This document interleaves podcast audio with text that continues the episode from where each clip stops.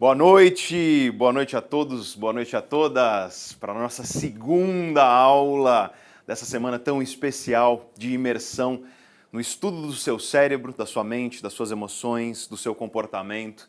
E hoje o nosso foco é um dos temas mais pedidos por vocês, que é o tema dos hábitos. É estudar a ciência da mudança de hábitos de fato.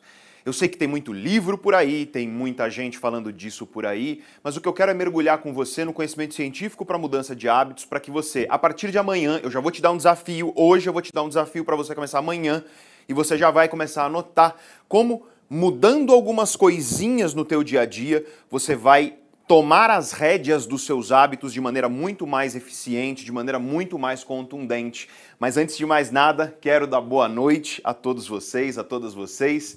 Bom dia a quem está em algum outro lugar do planeta.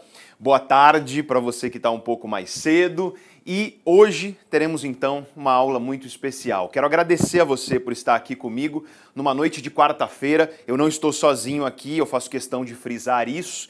Muitas vezes, quando você olha para uma câmera como essa, você acha que eu estou aqui sozinho gravando do meu celular ou coisa parecida, mas não é. Tem toda uma equipe aqui ao meu redor. Estamos aqui com o eterno, conhecido de todos, que está fazendo novamente uma cara feia para mim quando eu falo isso, o nosso querido Gui. Estamos aqui com o Vinhas também, o Vinhas que foi elogiado lá no Instagram hoje por algumas pessoas que falaram, pô, gostei daquele cara lá, então ele está aqui de novo. Hoje nós temos o Lucas, que não estava aqui ontem, mas estará aqui também conosco, temos a Ju, temos o nosso querido Tonico, Antônio e toda a equipe dele. E não só isso, eu estou aqui no andar do estúdio da Neurovox, mas lá embaixo tem toda a nossa equipe de atendimento e, portanto, quero que vocês agradeçam e deem boa noite não só a mim, mas a toda a nossa equipe que faz com que um evento como esse seja possível.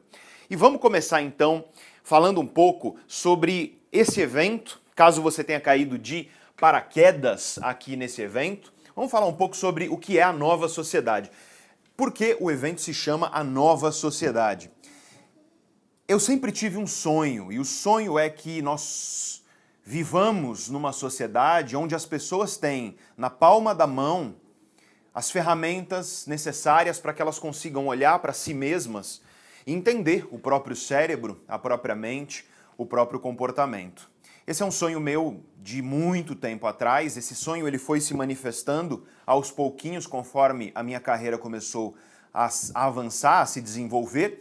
E esse sonho foi dando passos muito largos desde o momento em que eu criei o canal Neurovox no YouTube. Você está aqui no YouTube assistindo neste canal. É um canal que tem hoje quase 2 milhões e 400 mil inscritos. E nesse sentido, o que nós tentamos fazer aqui é isso, é trazer conhecimento para que você compreenda melhor o seu cérebro, sua mente, seu comportamento, suas emoções. Só que no canal a gente tem um problema. No canal nós não conseguimos a profundidade necessária. Porque no canal eu preciso que a pessoa que chega ela consiga entender as ideias, mesmo se ela já está comigo há anos no canal ou se ela chegou hoje. Nesse sentido, o canal traz um impasse. Eu não consigo chegar num nível de profundidade determinado Aqui nós estamos em um evento que é uma imersão. Hoje é a nossa segunda aula, onde nós vamos falar sobre a ciência da mudança de hábitos. É uma aula repleta de ferramentas, ela é muito mão na massa mesmo, você vai ver. Ontem nós tivemos uma aula onde eu te expliquei quais são as grandes mentiras que travam a vida dos seres humanos. Porque existem, existem algumas grandes mentiras que travam as nossas vidas. Eu vou pedir para o diretor colocar a nossa escada de consciência aqui na tela comigo, que é para eu te mostrar o caminho desse evento aqui. Porque essa é a vantagem de você estar tá comigo aqui. Você não está como um vídeo do YouTube, porque aqui você está dentro de uma imersão. E essa imersão começa na aula anterior, a aula de ontem, que foi a aula onde eu falei sobre as grandes mentiras que travam a sua vida. Talvez você esteja chegando aqui nessa live e não tenha assistido a aula de ontem. Então a minha recomendação, Vinhas, o que, que a pessoa tem que fazer quando acabar essa live aqui? Assistir a primeira. Assistir a primeira. É isso. Mas não sai, fica aqui comigo. Tá? É importante você estar tá aqui ao vivo comigo. Mas acabou, vai assistir a primeira. É muito importante você saber também que essas lives aqui, essas aulas, não ficarão disponíveis para o resto da vida. Tá? Por quê? Porque elas serão retiradas do ar, né, Tonico? Quando o evento acabar. Então o que acontece? Se você deixa para depois, se você procrastina, se você faz aquela, aquele meme, sabe, Ovinhas? Aquele meme do Nossa, nove passos para vencer a procrastinação. Salvei, vou ver depois, né? Então, se você faz isso, você vai perder. Essa é a grande questão. Hoje, Vamos para o segundo degrau da escada. Hoje nós vamos falar sobre os hábitos. Por que você não consegue mudar os seus hábitos e o que você pode fazer para mudá-los com eficiência. E aí, com base no que a gente fala hoje, a gente vai para a aula de amanhã, que é a aula 3. Hoje, 8 horas da noite está começando, amanhã também às 8 horas da noite. Ao vivo junto comigo, somos sempre bastante pontuais aqui. Atrasamos ali alguns minutinhos, né, Vinhas? Mas foi pouca coisa porque tem o um sistema, até a parte técnica, digamos assim mas 8 horas eu tô aqui, você tem que estar tá comigo. E amanhã é o tema talvez que as pessoas mais acham interessante, né, Vinhas? Quando as pessoas, quando as pessoas pedem temas para nós. O Gui sabe disso, né, Gui? A questão das emoções, ela é muito, ela é muito desejada pelas pessoas. As pessoas querem entender as emoções. As pessoas vivem brigando com as emoções. Elas querem parar de brigar com as emoções. Aí tem as pessoas que querem esquecer um, um amor, porque partiu o coração, uma paixão que a pessoa não consegue se desvencilhar, ou memórias difíceis, memórias dolorosas, ou pode ser simplesmente o fato de que as tuas emoções te travam, seja uma timidez, seja uma ansiedade paralisante. Exato. Emoção é uma coisa que faz parte da vida de todo mundo. Tem gente que fala, ah, eu não quero mais sentir emoções, e isso é um equívoco e eu vou mostrar isso amanhã. Amanhã é a ciência da inteligência emocional, portanto. Só que, por que eu estou colocando uma escada aqui para você? É para você entender que esse conhecimento ele vai se construindo. Então, com base no que eu falei ontem, eu vou trazer o conteúdo de hoje. Com base no conteúdo de hoje, eu vou trazer o de amanhã. Eu quero que você que não assistiu ontem fique comigo, por quê? Porque ao vivo a tua atenção a mim, o teu foco ele é maior e, portanto, é melhor para a tua aprendizagem. Mas se você não assistiu ontem, repito e reitero, ao final, vá assistir a aula de ontem, porque lembre-se, todas essas aulas sairão do ar quando o evento acabar. E aí depois nós temos a nossa última aula, e eu quero frisar aqui que ela é a aula mais importante de todas. Ela é, ela é onde culmina tudo isso. Ela é onde eu vou te mostrar nessa aula o caminho. Eu vou te mostrar o mapa para você construir liberdade. E o que, que eu chamo de liberdade aqui? É a liberdade para você realmente sentir que você está no comando daquilo que acontece dentro da sua mente, das coisas que você pensa, das coisas que você sente, das coisas que você faz, das coisas que você deseja, das coisas que você persegue, dos sonhos que você coloca para sua vida. É claro que eu acho que se tivermos que lembrar de um elemento da aula de ontem, é que nós não temos controle sobre a maioria das coisas. Mas hoje nós vamos focar nas duas coisas que eu disse ontem para você que nós controlamos. E com base nessas duas coisas, eu vou desenvolver uma série de ferramentas de mudança de hábito com você. E aí nós temos uma imersão. Só que qual que é a questão de, de domingo? Porque é domingo a última aula. Você está assistindo hoje às 8 da noite. Ontem foi às 8 da noite. Amanhã, quinta, vai ser às 8 da noite. A última é domingo e vai ser de manhã, vai ser às 10 horas da manhã. Eu vou repetir isso umas 3, 4 vezes ao longo dessa live, que é para martelar isso na sua cabeça. Porque justamente por conta das três primeiras serem às 8 da noite, muita gente distraída vai chegar lá, vai deixar para depois no domingo e aí vai acabar perdendo. Então quero deixar claro que domingo é às 10 horas da manhã. Ontem, hoje e amanhã, terça, quarta e quinta, 8 da noite ao vivo, domingo, 10 horas da manhã ao vivo. Só que é claro, né, Vinhas? Não para por aqui, porque se a pessoa vem para um evento desse, participa de todas as aulas, usa as ferramentas, aplica, começa a colher resultado na vida e aí depois a pessoa segue para a mesma coisa que ela fazia antes, do que, que adiantou você estar aqui? Aí nós temos o último degrau realmente dessa escada de consciência, que é você pegar tudo isso que eu vou te ensinar, tudo isso que eu vou te apresentar, tudo isso que eu vou te oferecer e você carregar isso para sua vida. Esse é o nosso objetivo aqui nesse evento, essa é a nossa progressão aqui nesse evento. Então, eu quero começar já reforçando um último recado importante para você dessa introdução, que é o seguinte: hoje você já está vendo que vai ter menos gente aqui na nossa live do que tinha ontem. Ontem o nosso pico, o máximo número que chegou de pessoas, foram 37 mil pessoas simultaneamente. O que é admirável, eu fiquei muito feliz, evidentemente, porque é muita gente junta numa terça-feira à noite em prol do autoconhecimento. Hoje vai ter menos gente, é um fato. Eu disse para você tirar print da tela, por quê? Porque é como é. Hoje, quando a gente chegar no pico, eu vou pedir para você tirar um outro print para você ver que amanhã vai ter menos gente ainda. Por quê, gente? A questão é a seguinte: é... as pessoas falam, nossa, quero mudar minha vida, quero mudar minha vida. É difícil, né, Vinhas, encontrar alguém que não queira melhorar, que não queira mudar alguma coisa na vida. Todo mundo quer gelo, mas ninguém põe água na forminha. Aí, ó, Vinhas com as suas frases emblemáticas. Todo mundo quer gelo, mas ninguém quer pôr água na forminha. Não é isso? É, é absolutamente a verdade. A questão é essa, gente. é, eu tô aqui num evento gratuito. Ontem já dei uma porrada de ferramenta. Ontem eu dei duas ferramentas para redução de ansiedade no dia a dia. Ontem eu dei duas ferramentas para você terminar o seu dia logo antes de dormir e dormir melhor, reduzir estresse e melhorar a qualidade das suas emoções no dia a dia. Então ontem teve quatro ferramentas diferentes. Eu mandei inclusive hoje no grupo de WhatsApp, eu mandei a arte da, das, das ferramentas finais, das duas ferramentas finais no grupo de WhatsApp. E aí, aí vem um ponto importante. Eu estou aqui em quatro aulas gratuitas trazendo ferramenta prática para você colocar na tua vida, tudo embasado cientificamente. Se você pegou lá no WhatsApp, você vai ver, tem a referência do artigo científico lá, porque é assim que eu trabalho aqui. Eu estou trazendo isso de uma linguagem que você não encontra em outro lugar, fácil de entender, você não precisa decifrar a linguagem complexa de artigo científico. Eu estou literalmente desenhando. Quer dizer, não sou eu, né, Vinhas? Mas a gente tá. Então mostra, Tonico, mostra a nossa querida Gabi fazendo a arte, ela está fazendo um resumo ilustrado para nós do nosso evento. Ou seja, eu estou literalmente desenhando para você tudo isso. E tem gente que veio ontem e não está aqui hoje. E tem gente que está aqui hoje e não vai estar tá aqui amanhã.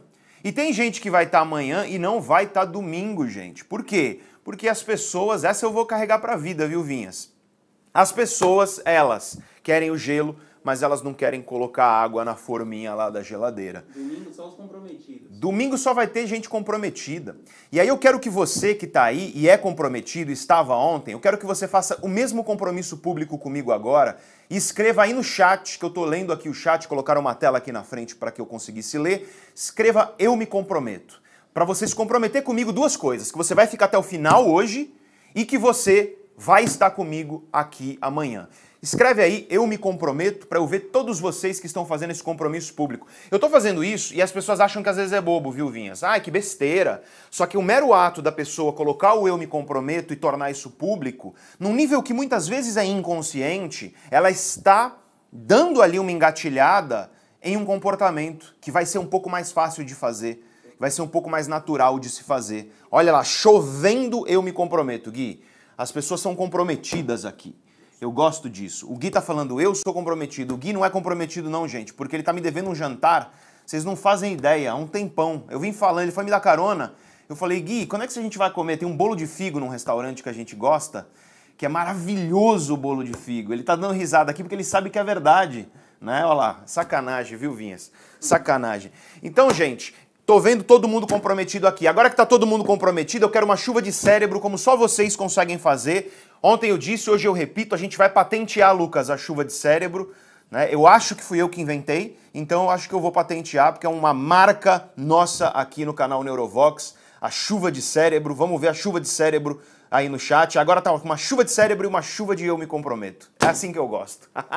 é assim que eu quero começar. Boa noite, gente. Obrigado pela presença de vocês. Estou muito feliz de estar aqui com vocês e hoje nós vamos falar sobre a ciência da mudança de hábito. Parabéns para você que está tirando tempo na tua quarta-feira para estar tá aqui comigo e bora para nossa aula porque hoje não tem enrolação, Vinhas. Hoje é direto ao ponto. Hoje a gente vai objetivo, mão na massa. Daqui a pouco vai ter uma ferramenta já para você. Então fica comigo por quê?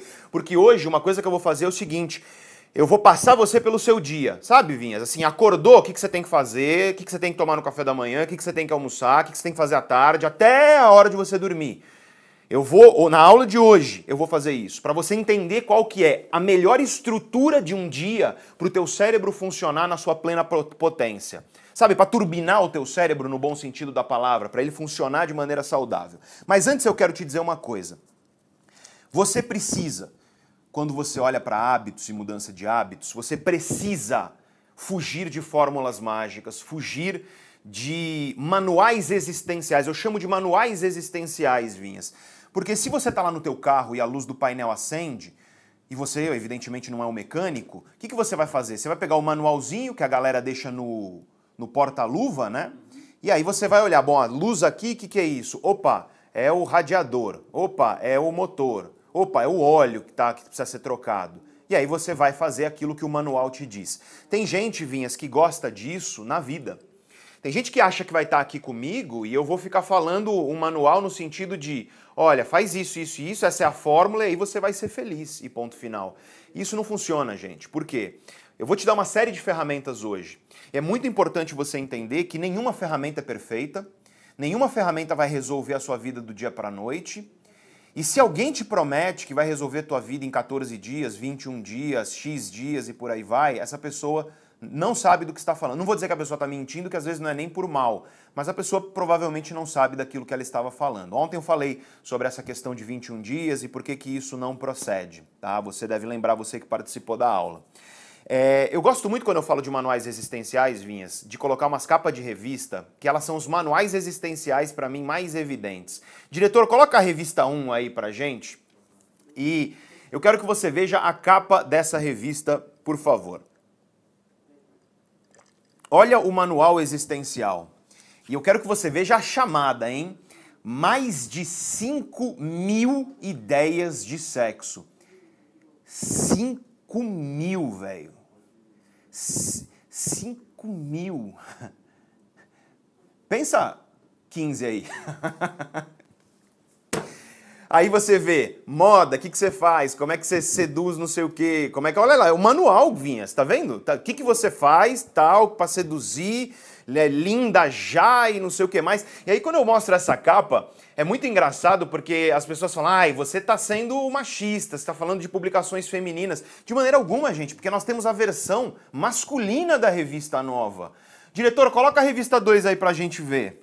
Olha aí, ó não é? Literalmente a versão masculina, sarado. Quando? Em 30 dias, velho. E tudo isso por 10 reais. E tudo isso por 10 reais, olha só na, na banca de revista. Velho, 30 dias você que é sedentário, não dá tempo nem de ter passado a dor de você começar a treinar. Você tá lá na angústia de ter começado e você não consegue andar. Sabe? O cara faz bíceps e fica com o bracinho assim que ele não consegue esticar por conta da dor. Então, assim, sarado quando? 30 dias. Porque. cara não treinou 30 dias. É, olha o cara da capa, velho. Olha, o cara- olha o cara da capa, né? Ele treinou 30 dias esse cara da capa e ele tá assim desse jeito, né? Pegada da sedução, 29 alimentos para trincar. Então é tudo muito simples, tudo parece muito rápido. Porque se o cara colocasse na capa dessa revista assim, ó, sarado em 3 a 5 anos treinando consistentemente, de 3 a 5 vezes por semana, com uma boa supervisão nutricional e, não só isso, uma boa supervisão em termos de educação física. Você acha que vendia a revista se ele falasse isso? Não. Mas 30 dias vende. Funciona? Não. Por quê? Porque tem revista igual toda semana. Se funcionasse, concorda? Ia ser uma só e pronto, resolveu. Então, gente, toma cuidado com essas coisas. Toma cuidado com promessas sedutoras, porque essas promessas elas vendem capa de revista, elas vendem às vezes curso, elas vendem é, é, programas disso ou daquilo. E aqui eu tô sendo muito honesto com você. Eu vou te dar ferramentas aqui, só que essas ferramentas não são essas promessas simples. Não adianta você achar que a ferramenta que eu te dei ontem, por exemplo, para você usar à noite, ontem eu te dei uma ferramenta para usar logo antes de dormir. Eu tô falando da última lá, para você que participou e você que não participou, você vai assistir.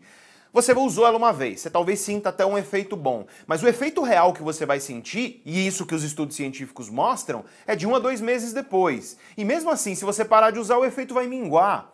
A questão é que consistência é muito importante. E consistência está na raiz da formação dos hábitos. Isso é super, super fundamental. A grande questão é que tem se falado muito aí, a galera de produtividade, sobre a importância de consistência. Só que eu quero que você perceba o seguinte: o problema, ele não é um problema de falta de consistência que as pessoas têm hoje. O problema que as pessoas têm hoje é consistência no lugar errado. Porque o cara que é sedentário, ele é super consistente no sofá, assistindo Netflix, comendo pizza. Ele tem consistência, só que ele tem consistência na coisa errada. Todo hábito, ele é formado na base da consistência. A tua saúde, ela não vai embora da noite pro dia. A tua saúde vai embora em doses homeopáticas a cada dia que você fica no sofá, em vez de ir para academia ou se exercitar de outra forma. O teu casamento, ele não é destruído da noite pro dia. Ele é destruído a cada pequeno gesto de negligência em que você não valoriza a sua esposa, o seu esposo que está do seu lado. O seu filho, que chega lá com 30 anos de idade e não quer mais olhar na sua cara, não é da noite pro dia. Foi cada dia que você foi negligente emocionalmente com ele, ele foi se afastando de você. É a cada dia que você faz uma coisa que a consistência vai instalando essa coisa na sua vida através, especialmente, do modelo de hábitos. E nesse sentido, gente, é muito importante você olhar para a sua vida e você, em primeiríssimo lugar, se o seu desejo é mudança de hábito, é você entender quais são as consistências que estão aí agora te prendendo naquilo que você não quer ser. Te prendendo em uma vida que você sabe que não é a vida que você deseja para você. Porque sempre, sempre vai ter alguma coisa. E quando você quiser adquirir consistência para uma coisa nova, não adianta você manter a consistência naquilo que está te ancorando. Não faz nenhum sentido você ter um mapa, uma bússola, um barco excelente se você tem cinco âncoras nesse barco. Ele não vai chegar em lugar nenhum. Você precisa olhar para aquilo que é consistente e está te mantendo naquilo que é ruim e você precisa começar a transformar isso. Só que aí, Vinhas, eu caio num problema que é um problema emocional das pessoas. Que é assim, eu vou falar muita coisa aqui hoje que vai contra o senso comum. Vai contra o que as pessoas acham que é verdadeiro. E as pessoas, elas dizem assim: "Nossa, mas eu faço isso há muito tempo. Minha família toda fazia isso". Essa é uma desculpa muito grande que as pessoas usam. Tá? Aí, por exemplo, vou te dar um exemplo de uma coisa horrível que mães fazem com seus filhos, que é engrossar mamadeira com farinha láctea. Essa farinha láctea de supermercado, ela tem coisa de 30% de açúcar. Você está engrossando a mamadeira de um cérebro, a mamadeira vai para um cérebro em formação, que é um cérebro de neném. Você dá açúcar para um cérebro de neném é, sinceramente, é, é moralmente criminoso. Porque esse cérebro ele vai se formar com seu sistema de recompensa, o sistema que gerencia modificação, os sistemas que gerenciam prazer subjetivo também, tudo isso vai ser desregulado pela quantidade de açúcar e o que vai acontecer é que se você fizer isso por muito tempo, o cérebro dessa criança vai estar tá dessensibilizado para outros alimentos. Ela não vai conseguir ter prazer comendo legumes nunca. Por quê? Porque ela foi alimentada desde o início com algo que é extremamente prazeroso como o açúcar. Aí o que você tem como consequência disso? Uma dificuldade de se alimentar de maneira saudável. Resultado, nunca foi tão grande a obesidade infantil, infanto-juvenil como nos dias de hoje. Ah, mas sempre fiz isso. Poxa, mas é, minha avó fez isso. E daí? Não é porque uma coisa foi sempre feita que ela deve continuar sendo feita. Não pode ter compromisso com erro. Exatamente. Se você tem compromisso com os erros, ou se você quer justificar irracionalmente algo só por conta de uma certa tradição, tome muito cuidado, porque sempre houve tradições na humanidade que precisaram ser reformuladas para que nós chegássemos até aqui. Vinhas, até muito pouco tempo atrás, a média de vida das pessoas era 30 anos de idade. Eu não estou falando de muito tempo atrás, estou falando de 150 anos atrás. As pessoas não sabem disso. Nós tivemos que reformular as nossas visões sobre o mundo para que o mundo pudesse melhorar. Um bom exemplo disso eram médicos que faziam parto de criança sem esterilizar as mãos. Há 100 anos não tinha penicilina. Né? Exatamente, você não tinha antibiótico, você não tinha nada disso. A gente não sabia o que eram germes, né? Falando aqui no senso comum bactérias e por aí vai, até pouco tempo atrás. Os médicos iam, pegavam num cadáver e iam fazer um parto em seguida. Aí a mãe morria, né, de infecção. A criança também. Não sabia por que estava acontecendo aquilo. Aí alguém chegou e falou pro médico, cara, por que você não lava a mão? O que, que você acha que esses médicos falaram? Você acha que eles falaram, claro, vamos, vamos parar de fazer aquilo que sempre fiz, fazíamos e fazer uma coisa que é chata, trabalhosa e que eu acho que não serve para nada só para ver? Eles não quiseram fazer isso. Só que aí quando começaram a fazer, a taxa de mortalidade começou a despencar. Por quê? Porque precisamos rever certas tradições e aprender que existem novos conhecimentos e conhecimentos atualizados. Muito do que eu vou falar aqui vai contra o senso comum, e isso me lembra a frase de um filósofo indiano. O nome dele é Dido Krishnamurti. Krishnamurti. Eu quero que o diretor coloque aí na tela essa frase, porque essa frase, eu acho que ela, ela resume o pensamento das pessoas no dia, nos dias de hoje. Se você gostou, printa a frase e guarda para você, porque ela é muito importante, tá? É aqui a câmera, eu sempre erro. É, não é sinal de saúde você estar adaptado a uma sociedade profundamente doente. Não é sinal de saúde você estar adaptado a uma sociedade profundamente doente. Eu quero que você guarde essa frase, porque as pessoas hoje em dia elas têm feito muito isso. Elas têm achado que por elas estarem adaptadas no sentido de elas aguentam, isso é bom. Eu vou falar sobre sono hoje. Eu vou falar sobre as horas de sono necessárias hoje. Eu tenho absoluta certeza que a vasta maioria de vocês vai falar assim: nossa, mas é muito. Não, não é muito. É o necessário para que o seu cérebro funcione de maneira saudável. E se você não fizer, você vai infelizmente danificar a saúde do seu cérebro de forma muitas vezes irreversível. Além disso, é, nós temos uma outra coisa aqui que eu acho que é crucial, que eu não sei se a gente se a gente trouxe, Ju, a frase do, do poeta, do Sérgio Vaz, a gente tem a imagem dela? Porque eu pedi ela de última hora aqui, que é uma frase que eu não vou só contra o senso comum da sociedade. Nessa aula eu vou contra muitas das suas crenças pessoais. Eu gosto muito da frase do poeta Sérgio Vaz aqui, onde ele diz: se você faz tudo sempre igual, é seguro que você nunca vai se perder, porque você vai estar sempre no mesmo caminho. Mas é bem possível que você nunca se encontre. Sobre mudança de hábitos, olha, é difícil você discordar de uma frase como essa, porque eu, inclusive, posso dizer que você vai ter dificuldade de, de, de se encontrar, mas você pode se perder sim, porque você pode adoecer. E, portanto, eu quero que você derrube um pouco certos preconceitos que você tem, esteja com a cabeça aberta aqui para aprender coisas novas. Vamos falar de hábitos. Tem dois tipos de dificuldade que as pessoas têm com hábitos. Dificuldade número um é a dificuldade de iniciar um novo hábito. Dificuldade número dois é a dificuldade de dar continuidade a um novo hábito. Claro que tem uma terceira dificuldade também, que é a dificuldade de eliminar um hábito. E aí vem um, uma questão que eu acho que é primeira aqui, que é o que é um hábito, tá? Os hábitos, eles nada mais são do que um tipo de memória. E é claro que você acha estranho quando eu falo isso, talvez, porque você fala, Pedro, mas memória é quando eu lembro da minha avó, memória é quando eu lembro de dessa frase aí que você colocou na tela. Mas é que nós temos memórias implícitas e memórias explícitas. Esse é um termo bem técnico. Essencialmente, existem memórias que são bastante conscientes. Você tem, por exemplo, a memória que permite que você lembre agora da sua festa de aniversário de 15 anos. Você tem uma memória aí em você que ela é explícita, ela é consciente. A gente chama isso de memória episódica. Esse tipo de memória, onde você lembra de episódios, de momentos da sua vida, ela é chamada de memória episódica.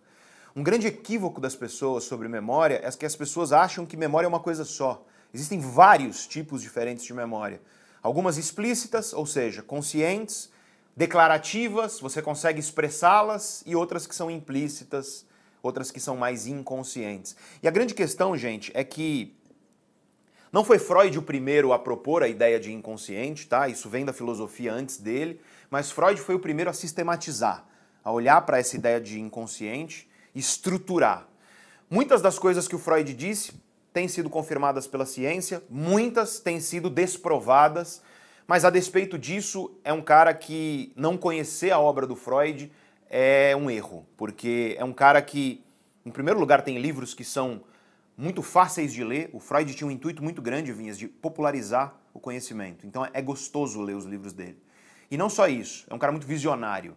Tá? Você imagina que o cara publicou literalmente começou a publicar 120 anos atrás e certas coisas que ele propôs, hoje nós temos, de fato, confirmação científica que elas procedem. Óbvio que o cara não ia acertar tudo, né? mas era um cara muito, muito visionário mesmo. Tem muito neurocientista que meio que fala mal e tudo mais, mas é provavelmente porque não mergulhou na obra do cara de verdade. Você tem alguns neurocientistas, por exemplo, o grande Siddhartha Ribeiro, Siddhartha Ribeiro é um dos maiores cérebros que o Brasil tem, que demonstra e mostra através das, das, pesquisas dele, e não só isso, das aulas dele, o quanto o pensamento de Freud foi visionário. Depois do Freud, claro, nós temos aí muito tempo de ciência acumulada, a ciência avançou, evidentemente, em muita coisa, e hoje nós sabemos de maneira contundente que processos inconscientes, eles governam a maior parte das coisas que acontecem na nossa vida. Tá? Eu quero dar alguns exemplos que parecem bestas para você, mas são muito reais. Por exemplo, é, inconscientemente você respira a maior parte do tempo. Você estava respirando inconsciente até agora. É que agora eu coloquei o teu foco na tua respiração. Então a respiração é um processo que, ela, que ele consegue operar, Vinhas, tanto de maneira consciente quanto inconsciente. Né?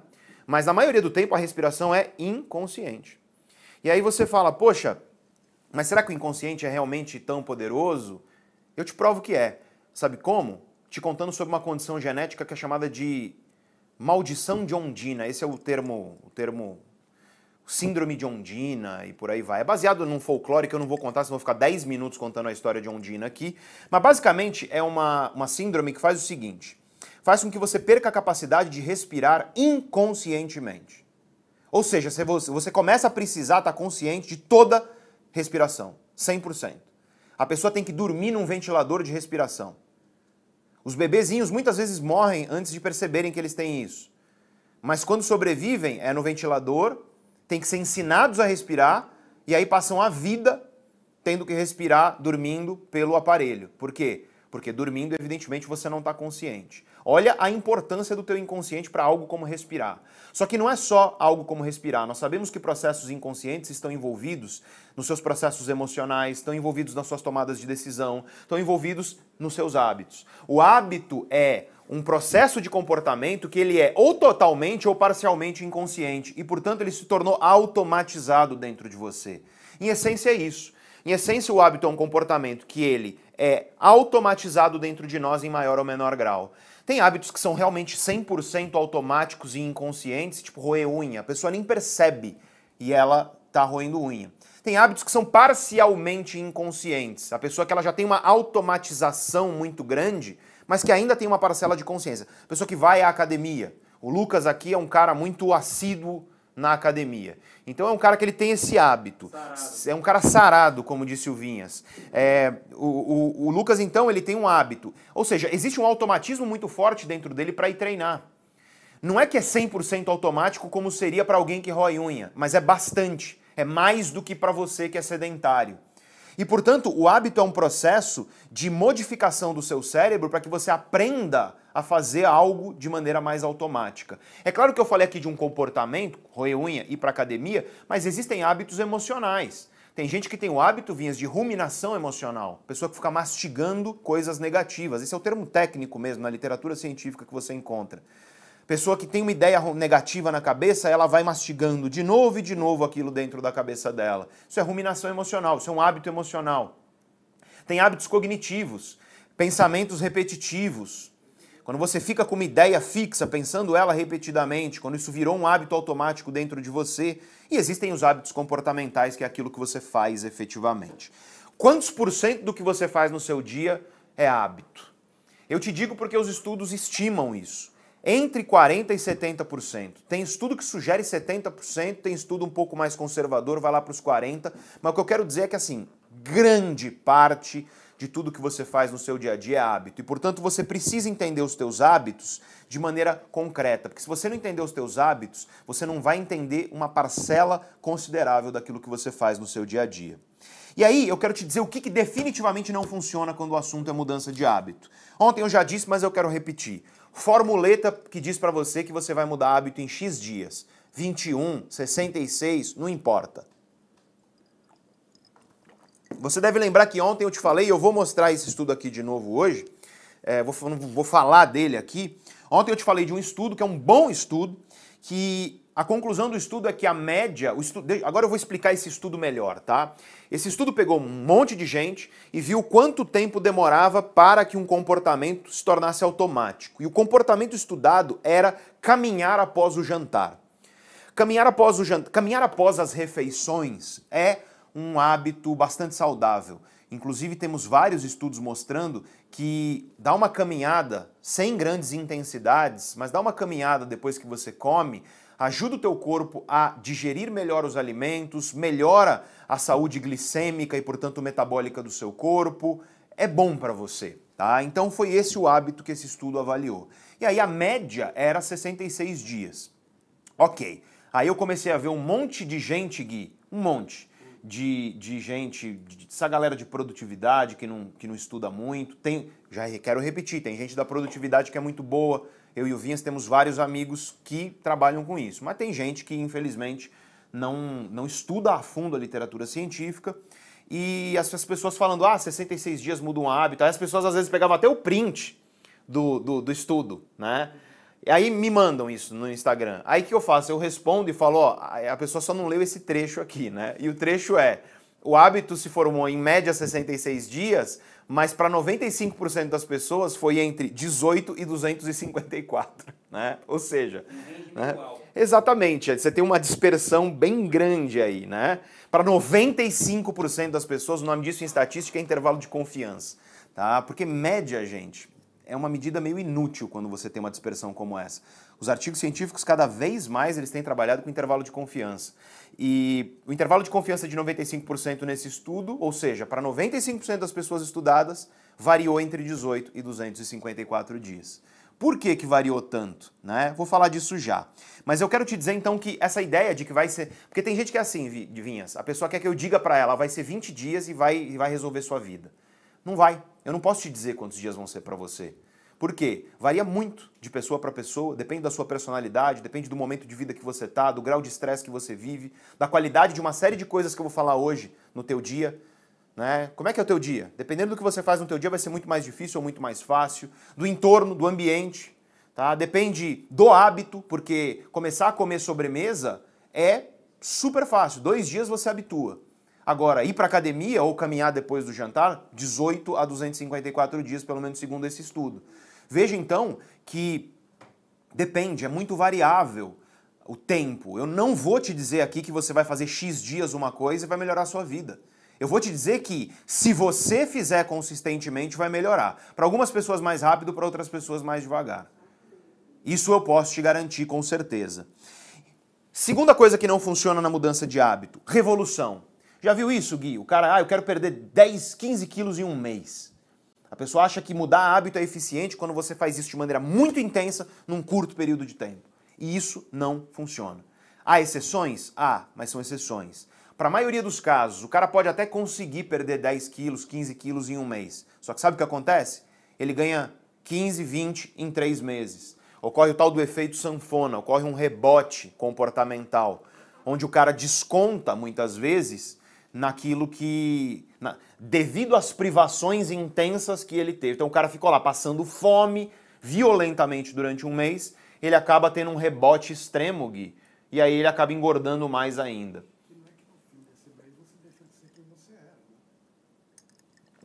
O Gui falou aqui uma coisa, gente, impecável.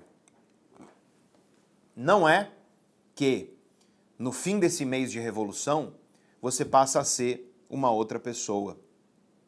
Não. Por quê? Porque você apenas perdeu peso. E eu já vou falar sobre isso, sobre a diferença entre hábitos que são baseados em objetivos e hábitos que são baseados em identidade. Então, gente, o que nós temos aqui é que para você mudar hábitos você precisa de consistência. E eu quero colocar a frase do Mark Twain aí, diretor, por favor, que o Mark Twain, imagina um dos grandes escritores aí, um cara brilhante, ele coloca em palavras quase poéticas aquilo que a ciência confirma cada vez mais. Não se muda um hábito atirando ele pela janela, é preciso conduzi-lo escada abaixo, degrau por degrau. Olha, o Mark Twain provavelmente não estudou literatura científica sobre hábitos, até porque na época dele isso era muito incipiente, estava começando, mas ele acertou na mosca. A mudança de hábito depende muito mais de você dar passos curtos e firmes e consistentes do que você dar grandes revoluções na sua vida. Saiba disso, tá?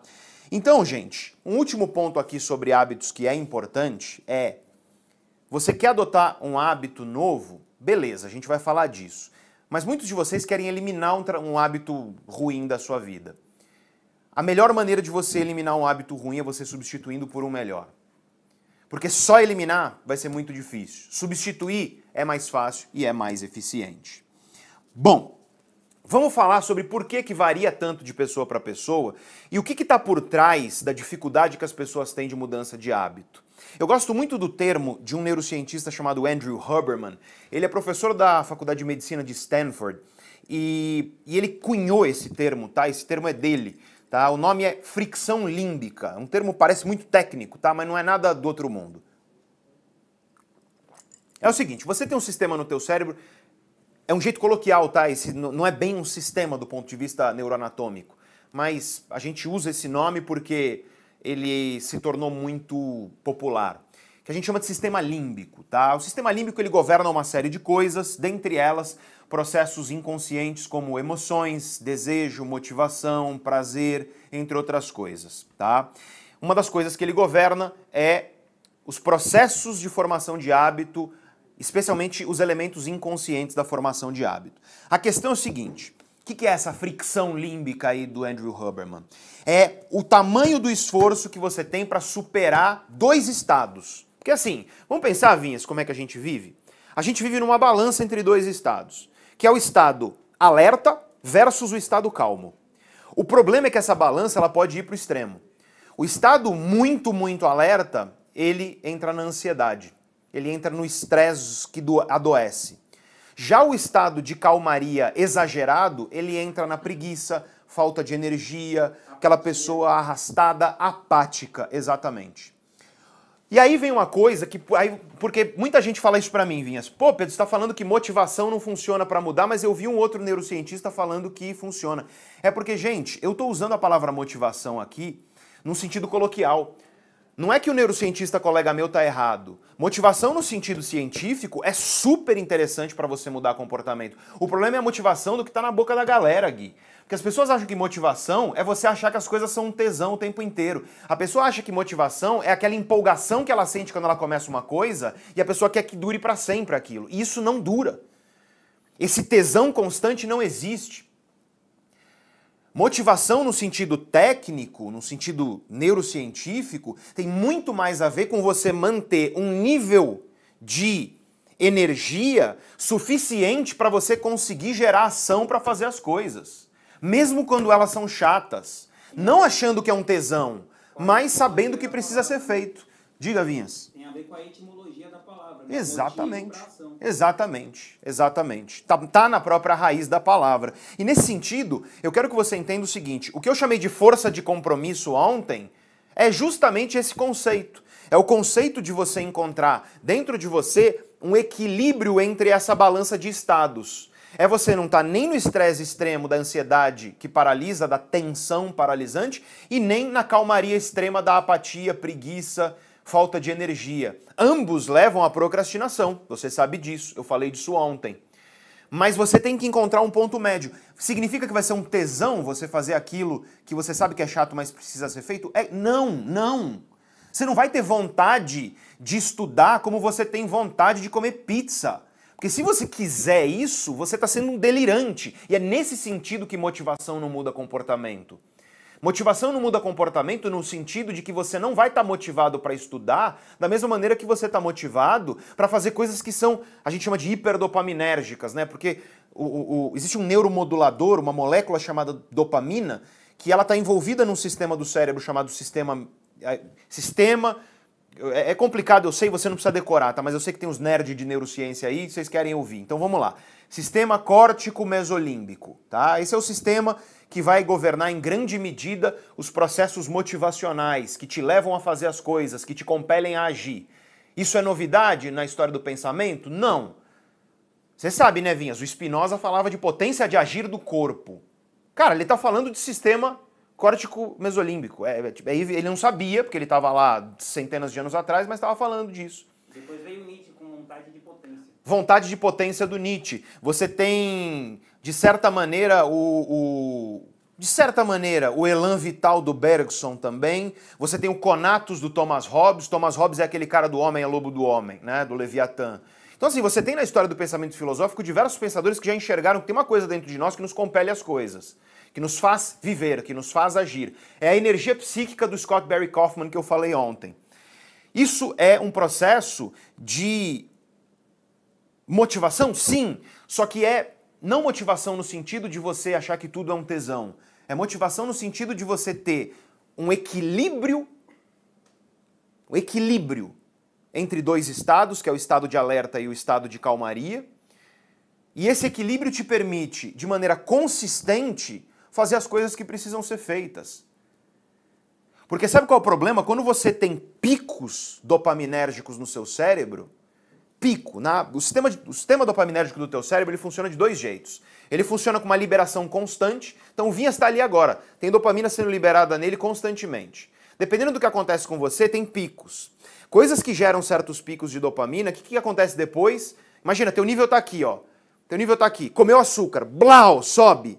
Sabe o que acontece depois? Cai e a tua média abaixa. Entendeu? E aí você fica borocochô, arrastado, porque você comeu açúcar, todo mundo sabe disso. Dá aquele rush inicial e depois você vai para baixo.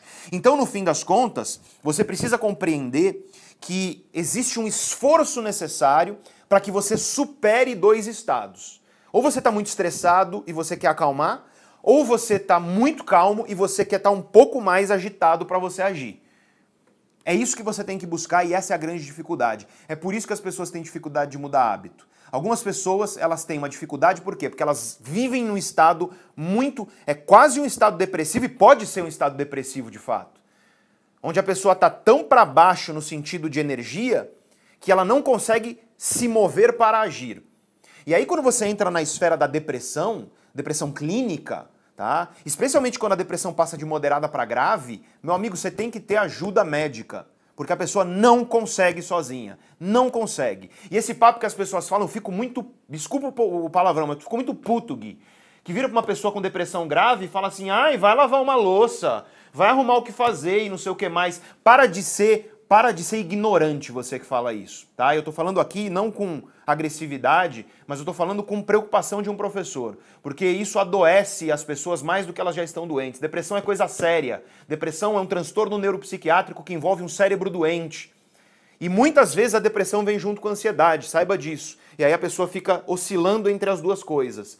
Estima-se que entre 60% e 70% dos casos de depressão vem com ansiedade junto e vice-versa. Então a gente chama isso de comorbidade. Depressão e ansiedade são comórbidas, elas acontecem muitas vezes juntas. Então você tem dois estados e você precisa sair do teu estado, você que é mais apático, você precisa sair do estado de apatia para você conseguir agir. Ou você precisa sair do teu estado de ansiedade para você conseguir agir, ficar um pouco mais calmo e conseguir agir, tá? No fim das contas é por isso que as pessoas têm dificuldade, é por isso que varia tanto.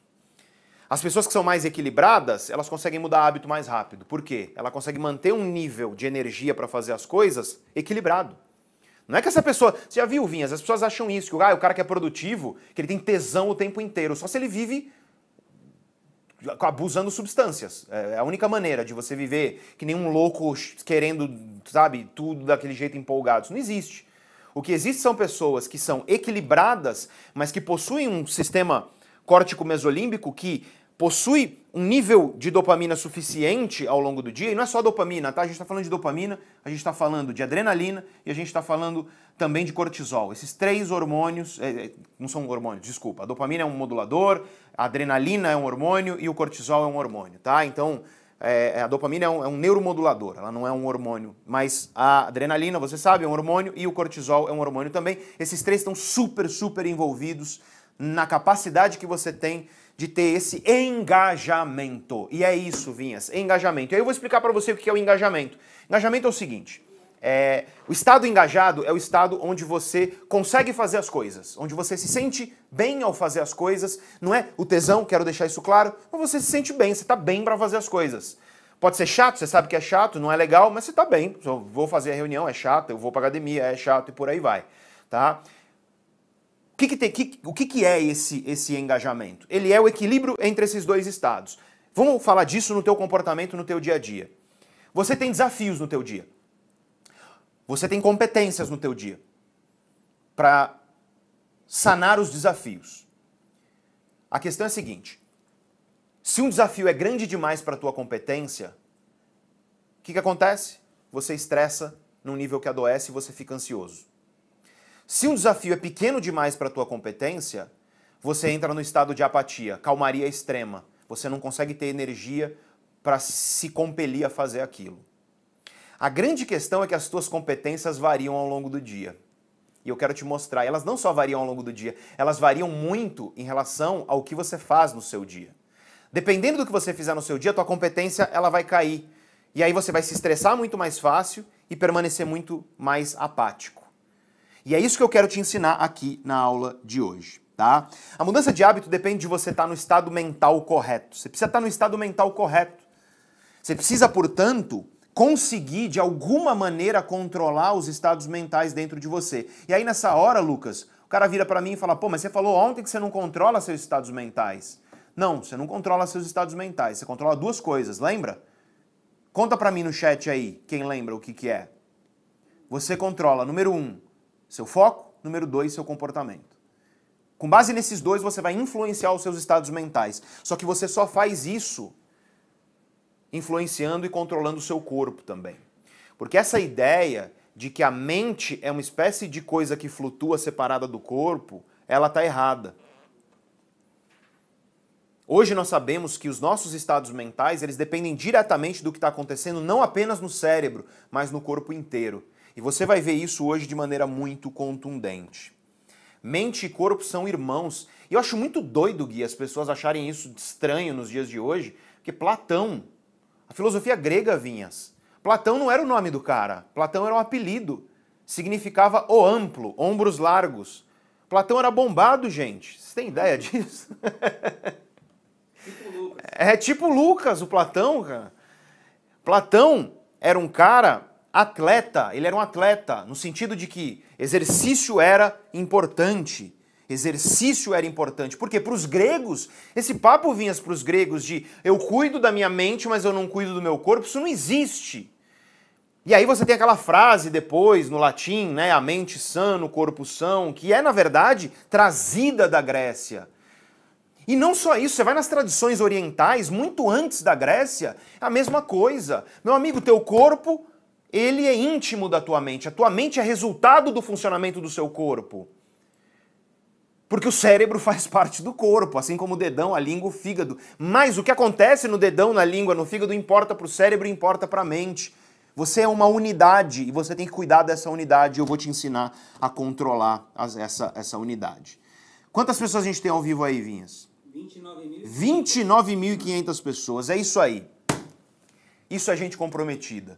Assim que eu gosto. Quantos likes a gente tem no vídeo? 14 mil. Ah, aí é sacanagem, né? Estamos economizando Estão economizando o dedo. Gui, vê se pode um negócio desse.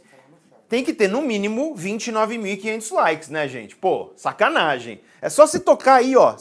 É um toquezinho que você dá. Eu quero também uma chuva de cérebro. Tá sendo boa aula? Chuva de cérebro pra mim. Se você tá gostando da aula, se tá sendo proveitosa. Beijo pro Gui. Manda beijo pro Gui, todo mundo aí. Quero ver. Ele tá... O Gui é muito tímido, gente. Tá ficando roxo de vergonha aqui do meu lado. Manda um beijo pro Gui, todo mundo também. gente, vamos lá. Primeira ferramenta. Na verdade, não é ferramenta, aqui é um exercício prático. Ferramenta vem depois. Eu- é um exercício prático para você analisar quão fortes são os seus hábitos. Falei que hoje ia ser mão na massa, daqui para frente é só ferramenta. Ó, um monte de beijo pro Gui. Gui tá rindo aqui, gente. Escolhe um hábito. Escolhe um hábito seu. Não importa qual, qual seja esse hábito. Pode ser um hábito que você está tentando adquirir, pode ser um hábito que você acredita que já adquiriu. Escolhe um hábito. Primeira pergunta para você saber quão forte é um hábito. Quando você muda de contexto, esse hábito se mantém? Sim ou não? Quero explicar isso, Vinhas. Eu tava na minha melhor forma, eu parecia o Lucas, cara. No, o Lucas tá ficando com raiva da gente, tá brincando com ele. Ele não vai vir mais, gente. Vou parar com isso. Não, eu tava bem, eu tava numa forma muito boa 2015. 2015, viajava muito para palestra, eu pagava um negócio lá que eu tinha um passe em várias academias do Brasil. Aí eu ia viajar, eu chegava, eu mudava de contexto. Meu contexto é minha casa. Tem minha academia perto de casa, tudo mais. Mudei de contexto, fui pro Rio Grande do Norte. O que, que eu fazia no Rio Grande do Norte? No avião eu já chegava, já fazia o plano, tal, vou chegar, tal, minha agenda. Chegava na cidade, já procurava uma academia, ia pra academia no horário planejado e treinava. Por quê? Porque era um hábito forte. Mudei de contexto, mantive o hábito. Quanto mais você mantém um hábito fora de contexto, mais forte ele é. Eu gosto de falar de escovar o dente. Cara, você vai viajar, você para de escovar o dente, né? Você não faz isso, entendeu? Espero que você não faça isso, né? Pelo bem do seu esposo, esposo, namorado e as Passar pessoas o fio que dental, o pessoal não passa. Passar o fio dental, às vezes a pessoa não passa, pode ser, só passa em casa.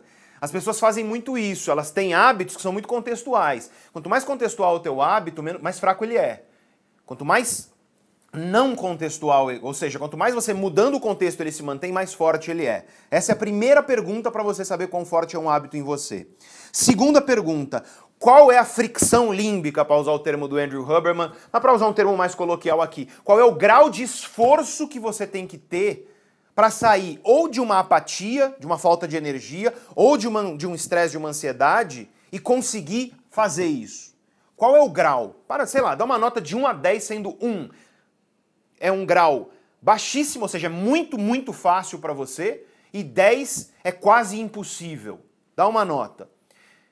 Com essas duas perguntas você consegue medir a força dos teus hábitos. Se você fizer isso para todos os seus comportamentos, pode parecer um exercício besta, não precisa fazer hoje. Você pode fazer, ó, a gente não vai ter aula, Vinhas, sexta e sábado. Tira o sábado e faz assim, ó, meus hábitos são esses, e tenta enxergar quais hábitos você sente que são fortes, quais hábitos que você sente que são fracos. Isso é super esclarecedor. Como é que você pode mudar uma coisa que você não entende? Eu acho isso muito doido. As pessoas querem mudar hábito, mas não entendem a respeito disso. Então esse é o primeiro exercício que eu proponho para você. Faz ele no sábado, olhando para a tua semana. É bastante rico esse exercício.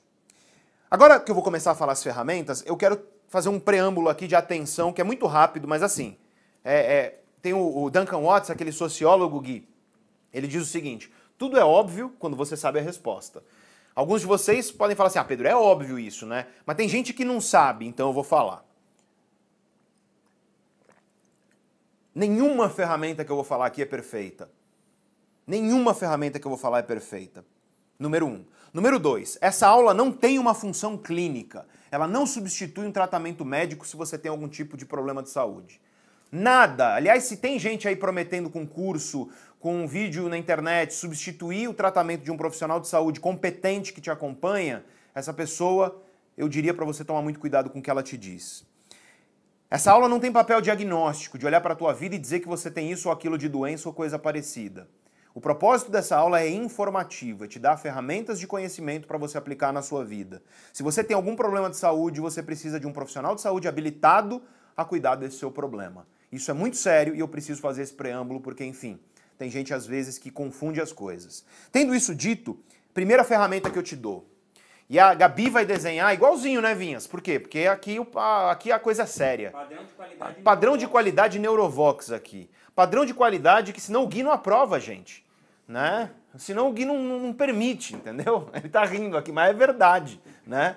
É, o Gui é muito exigente, viu, gente? Às vezes eu tenho que falar para ele, Gui, tá bom, vamos gravar né? Porque ele quer a luz perfeita e não sei o que mais. Você sabe que é verdade isso. Você sabe que é verdade isso.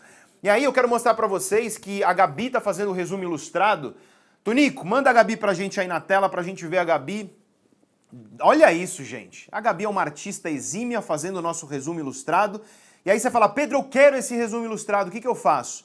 Olha, aí no topo do chat nessa live, você encontra o link para você entrar no grupo de WhatsApp no grupo de WhatsApp do evento. Toca no link, vai lá para o grupo de WhatsApp e eu vou te mandar o resumo dessas ilustrações da Gabi na semana que vem. Por quê? Eu tenho que revisar junto com ela, é um monte de aula, um monte de material. Mas amanhã, é amanhã que vai? Cadê o Alexandre? Pergunta para o Alexandre se é amanhã que vai, porque eu não quero dar mancada, viu, Ju? Mas vai para você, essas ferramentas de hoje, elas vão ilustradas para você no grupo de WhatsApp. Não sei se vai ser amanhã, porque como são várias ferramentas aqui, não sei se a Gabi vai conseguir terminar e eu tenho que respeitar o tempo dela. Afinal de contas, ela vai ficar aqui até super tarde com a gente e a gente preserva muito aqui a saúde das pessoas que trabalham conosco. É arte, né? Não é pastelaria. Exatamente. Aqui, aqui é arte, aqui é conhecimento, não é... Não, não quero, não quero denegrir a pastelaria né? Mas pastel é mais rápido de fazer, né? Pastel, é, sentido, pastel você, você vai na feira, come 10 e tá beleza, mas não é a mesma coisa, né? A gente tem o PH aqui na empresa, gente. PH é o grande PH. PH é o, o PH é um cara forte, viu? PH, o PH levou a galera na academia aqui da empresa, saiu todo mundo quebrado da academia. Eu peguei o PH seco. É, quantos anos ele tem? 21, 20, né? Jovem, né? Essa juventude, os hormônios. Eu peguei ele comendo um pastel com maionese, cara. Você pega uma massa frita no óleo, com queijo dentro, e você taca maionese em cima, né? Toda quarta-feira ele faz isso, gente. Vê se pode. Não sei se o PH tá assistindo. O PH tá com Covid, mas tá bem. E, claro, ele tá, ele tá em casa. Um abraço pro PH. Mas, enfim, é, é Paulo Henrique, né? A gente chama ele de PH carinhosamente aqui. Bom, tendo isso dito, gente, eu quero te dar a primeira ferramenta. A Gabi já vai começar a ilustrar essa ferramenta. E essa ferramenta é o seguinte: é baseada no que o Vinhas falou aqui no começo, e os estudos científicos mostram de maneira muito clara que tem dois jeitos de você mudar hábito. Você pode mudar o teu hábito baseado num, num objetivo específico, numa meta específica, ou você pode mudar hábitos baseado em uma identidade desejada. E deixa eu te explicar a diferença disso. Vamos pegar o exemplo de alguém que quer ficar com o corpo sarado. Quero um corpo sarado. Esse é um objetivo, um corpo sarado. É um objetivo, inclusive, muito ruim, porque é muito vago. É melhor você ter um objetivo mais concreto. Vamos supor que você é homem e você fala, eu quero ter 10% de gordura corpórea, né? que é uma medida de um corpo sarado, tá? Beleza, eu quero ter, eu quero ganhar 10 quilos de massa muscular com, e, e manter 10% de gordura corpórea. Vai, estou inventando aqui da minha cabeça. Beleza. Dá para mudar hábito desse jeito? Dá. É o melhor jeito? Não. Por quê? porque não está atrelado a uma identidade desejada. O que eu quero dizer com isso? A melhor maneira de você mudar hábito é você fazer o que eu vou te propor agora. Você vai pegar uma folha de papel e uma caneta. Não é agora que você vai fazer. Estou te dizendo quando você for fazer. Eu recomendo, inclusive, que você faça isso amanhã de manhã. E eu vou te falar da tua rotina da manhã daqui a pouco. É, uma das ferramentas de hoje é como que você vai conduzir o teu dia, é o desafio de hoje. Mas amanhã, no período da manhã, você vai pegar uma folha, tá?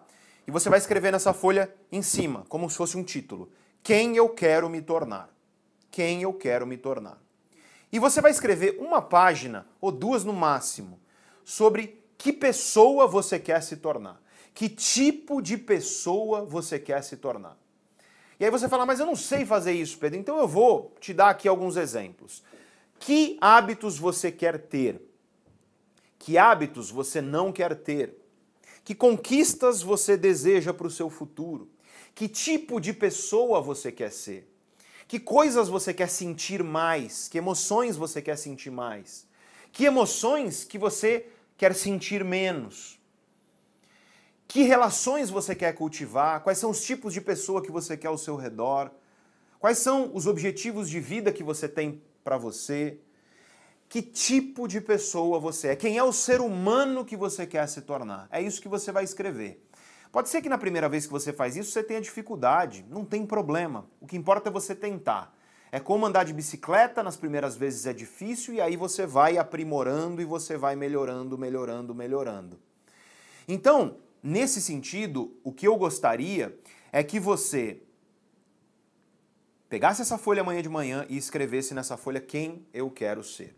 E eu quero que você, a partir de amanhã, até domingo, para tudo que você for fazer, tudo, Vinhas, Vinhas, tudo, tudo, tudo, tudo, Gui, tudo, tudo, você lembre do que você escreveu nessa folha. Você vai lá na geladeira pegar alguma coisa para comer porque deu vontade. Lembra do que você escreveu nessa folha e você vai pensar assim: isso que eu estou querendo fazer me afasta ou me aproxima da pessoa que eu quero ser?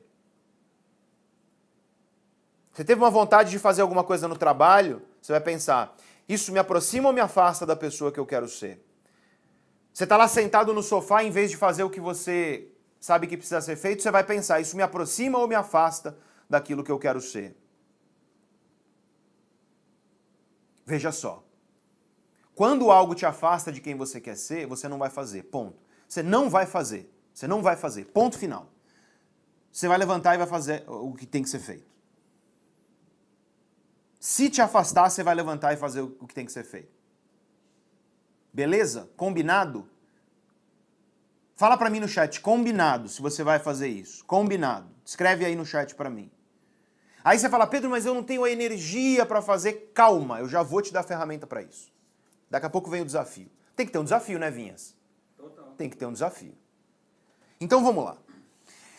Essa é a primeira ferramenta que eu te dou, que é uma ferramenta para você começar a pensar em hábitos com base em um projeto de vida e não em projetos pontuais. Ah, eu quero ficar sarado, eu quero ter 10% de gordura corpórea. Isso é pobre, gente. Falta substância. Que tal você pensar assim: eu quero ser uma pessoa saudável para que o meu corpo funcione na sua plena potência. Eu quero, através do meu estilo de vida, exercitar o meu corpo para que o meu corpo funcione na sua plena potência. E com isso, A beleza e um corpo bonito vai ser um sintoma do meu corpo saudável.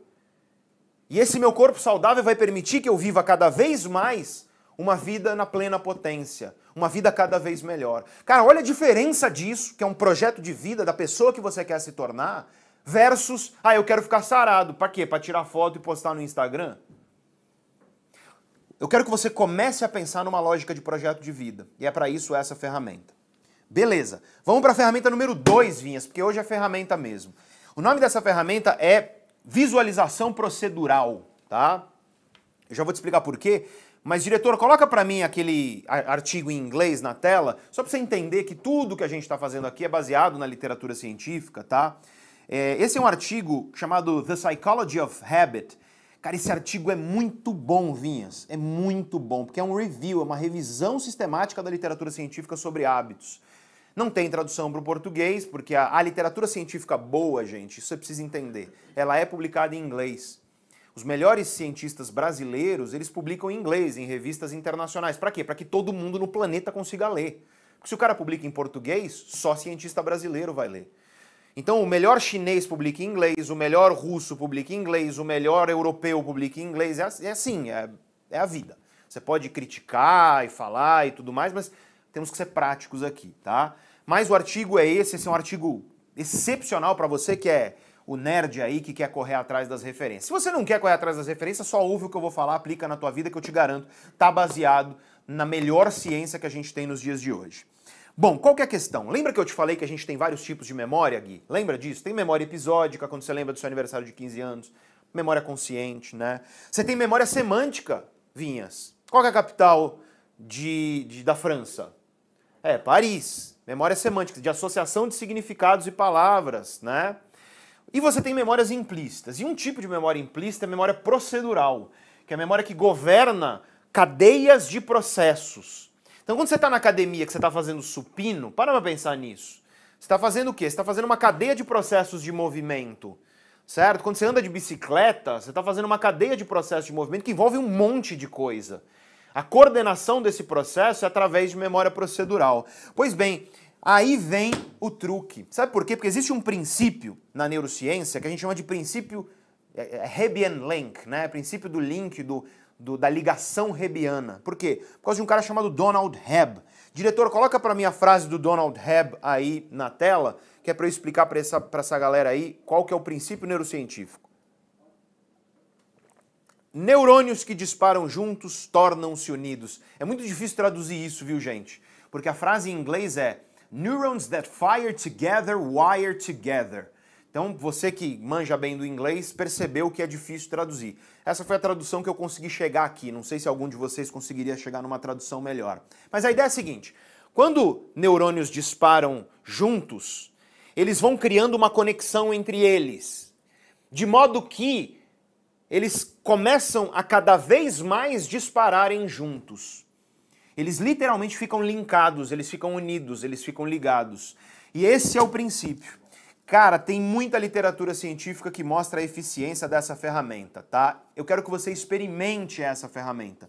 Funciona para todo mundo? Não, mas funciona para uma grande parte das pessoas. Quando você tiver para fazer um hábito e você sentir que tem muita fricção límbica, sabe? É muito esforço, está muito difícil. Eu quero que você visualize na tua cabeça literalmente o passo a passo. Cada um dos passos. Vamos pegar, fazer um café. Literalmente. Eu vou levantar, eu vou caminhar até a cozinha, eu vou pegar o pó de café no armário, vou abrir o armário, eu vou pegar o... Você está visualizando isso na tua cabeça. Eu vou pegar o pó de café no armário, eu vou colocar ele na pia, eu vou pegar uma colher, eu vou pegar o filtro de, de papel, eu vou pegar o filtro de plástico, colocar o filtro de papel no de plástico, eu vou pegar e colocar a colher no café, vou colocar lá dentro. Entendeu a ideia? É você descrever, visualizar na sua mente o passo a passo do hábito.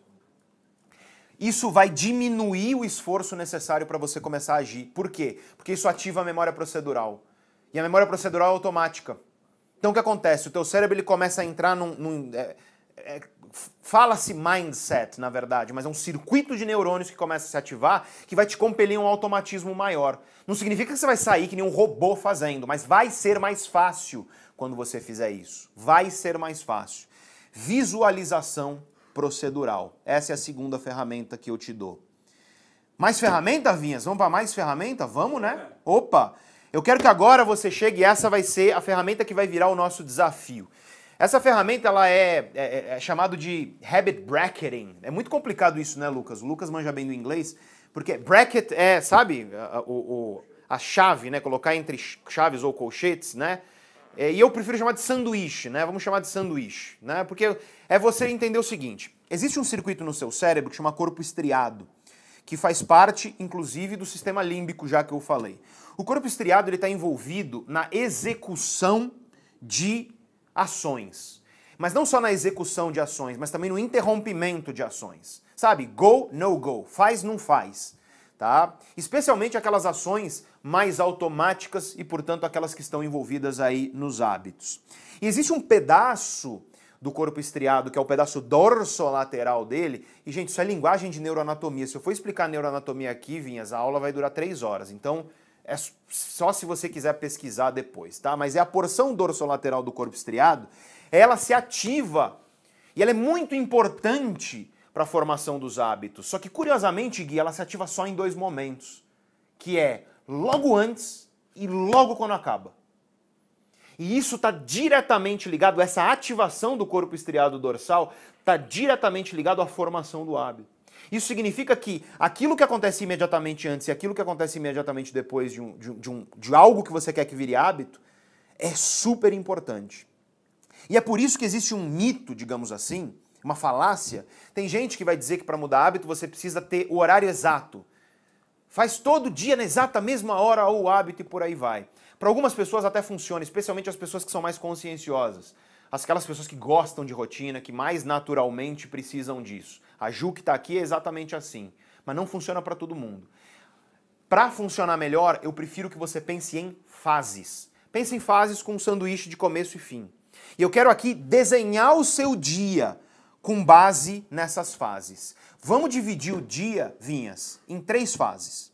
Fase 1 um do seu dia, quando começa o dia, quando você acorda. Fase 1 um do seu dia é de 0 a 8 horas depois que você acorda. Essa é a fase 1. Um. Fase 2 do seu dia é de 9 a 14 horas depois que você acorda. 15, talvez. 9 a 14, 9 a 15, talvez. E a fase 3 é de 15 a 24 horas, quando, claro, é o final ali do seu dia. Né? Desde que você acorda. Lembrando, o zero é o quê? Você acordou. 0 a 8, fase 1. 0 a 8, fase 1. 9 a 14, fase 2. 15 a 24, fase 3. Beleza? Esses são os sanduíches de fases. E você vai começar a estruturar a sua mudança de hábito dentro disso. E aí, começamos agora o nosso desafio, Vinhas. Começamos agora o nosso desafio. Então, a partir de agora, eu vou dizer para você o que eu quero que você faça amanhã. Esse é o meu desafio para você. E eu quero que você. Primeiro, chuva de cérebro, né, Vinhas? Manda uma chuva de cérebro aí. Como é que a gente está de like na live? 29 mil pessoas e 623 mil likes. 23 mil likes. Ó, tá faltando like aí. Tem 20, quase 30 mil pessoas. Tá, tá precisando de mais like aí. Mas vamos lá. Bom, é, o desafio, gente, é para você começar isso amanhã. Várias das coisas que eu vou falar aqui, você vai falar, nossa, mas confia em mim. Tenta. Tá? Se não funcionar depois, você vem resmungar. Mas não resmunga antes. Confia em mim. Então vamos lá. Você vai acordar. Eu espero. Eu espero que você acorde, né? E aí, quando você acordar, eu quero que você preste muita atenção nisso. Aquilo que você faz nos 30 primeiros minutos que você acorda vai determinar como o teu cérebro e o teu corpo funcionam ao longo do dia inteiro. E nesses 30 primeiro, primeiros minutos eu vou te dizer o que você vai fazer. Número 1, um, você não vai abrir nem WhatsApp, nem rede social, nem nada disso. Aliás, o ideal é que você não encoste no seu celular. Ah, mas o meu despertador fica no celular. Beleza, desliga o despertador, mas não encosta no celular. Tá? Não tenha contato com o seu celular por esses 30 minutos no começo. Depois o que você vai fazer? Você vai acordar e vai se espreguiçar. Já viu seu gato quando ele acorda? O que ele faz? Seu cachorro? O que, ele, o, que, o Tobias faz? É Tobias, né, né Vinhas? Tobias e Matias. Tobias e Matias, parece dupla sertaneja. que, que ele faz quando ele acorda? Ele se espreguiça. O que, que, que, que o gato faz quando acorda? Ele se espreguiça. Olha para a natureza. Às vezes a gente tem que aprender com os outros animais porque a gente esquece disso. Né? É, todo fisioterapeuta bom vai te dizer isso. O sono ele é encurtador, você encurta, você fica encolhido no sono. Então, dá uma espreguiçada boa, sabe? Daquela que você se estica bem. Dá uma esticada boa. Primeira coisa que você vai fazer. Depois, segundo passo da sua manhã, você vai se hidratar. Tome um belo de um copo d'água. Por quê? Porque você passou, idealmente, a noite inteira sem beber água. Teu corpo ele desidratou nesse tempo. Você precisa se reidratar. Tem gente que fala para você não se hidratar logo de manhã, não tomar água. É baboseira quem fala isso, tá? Eu quero deixar isso claro. Né? Você precisa se hidratar logo de manhã, isso é muito importante para o funcionamento do seu cérebro. Seu cérebro é majoritariamente composto de água. Desidratação faz com que seu cérebro não funcione direito. Em seguida, o que você vai fazer, e aí vem um ponto, cara, isso é muito importante, isso é muito importante. Você vai ficar pelo menos 15 minutos de olho aberto com luz natural entrando no seu olho. Não é para você olhar para o sol, né? Pelo amor de Deus, não vai ser tonto, né? Se olhar para o sol, você vai queimar sua retina, tá? Mas assim, o que, que eu faço na minha casa, por exemplo? De manhãzinha cedo, umas 7, 8 horas da manhã, tem uma janelinha que bate um sol. O que, que eu faço? Eu coloquei uma cadeirinha lá, eu sento lá e fico tomando um sol no rosto de olho aberto. Eu não olho para o sol, claro que eu não olho para o sol, mas eu fico tomando não usa óculos escuro, é super importante. Óculos normal, beleza. Óculos escuro, não. Pelo menos 15 minutos. Aí você fala, Pedro, mas o que eu faço? Eu não tenho e tudo mais. Luz natural é o ideal, tá? Se der para você descer no prédio, um lugar que tenha luz, pelo menos 15 minutos. Se você puder 30, é show de bola. Tá? Mas luz natural precisa entrar. Se não tiver luz natural, mas aí eu tô falando, quero repetir, é só se não der mesmo. Dá para usar luz artificial. Você vai comprar um iluminador que você consiga controlar a temperatura da luz e que você consiga deixar em 5000 Kelvin, que é mais ou menos a temperatura da luz do sol no período da manhã. E aí você vai colocar esse iluminador do seu lado e você vai ficar lá com aquilo na sua cara sem olhar diretamente para ele também, mas entrando luz em você. 15 minutos em você nos seus olhos. 15 minutos, idealmente 30. Por que, que você vai fazer isso? Deixa eu te explicar a fisiologia disso. Cara, para pra pensar, Vinhas, o que, que tinha no mundo desde que a gente é a gente, desde que a gente não estava aqui? Tinha um negócio chamado sol e tinha um negócio chamado noite.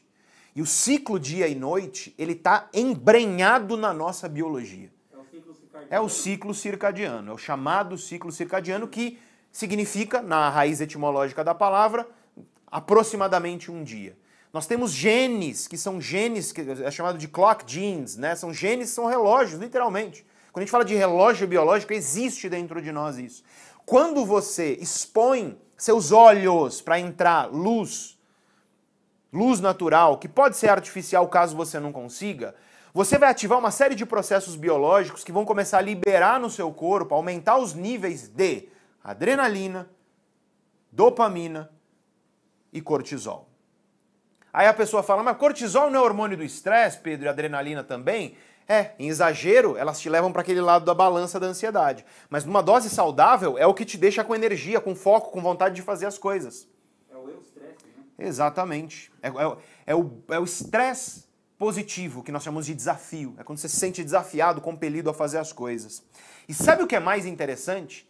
Essa luz no começo do dia ela vai ativar esse processo, esse processo vai continuar ao longo do dia, vai caindo, caindo, caindo, e vai chegar lá à noite e o seu corpo vai, literalmente, reloginho, começar a produzir melatonina perto da hora de você deitar. Melatonina é um hormônio que está associado ao sono. E, portanto, você começa no primeiro, primeiros 30 minutos do dia a regular o que o seu corpo vai fazer para você conseguir dormir lá. Olha isso, Vinhas. É o que o cara faz nos 30 minutos que vai definir se ele vai dormir bem no final do dia. E as pessoas não sabem disso. Não tem que te ensinar isso na escola? Ninguém te ensinou. Então, beleza, eu tô te ensinando. Ok. O que, que eu gosto de fazer? Tô falando eu. Eu gosto de tomar um cafezinho. Então eu tomo esse solzinho no rosto, que é gostoso, tomando um cafezinho. É a hora do meu cafezinho.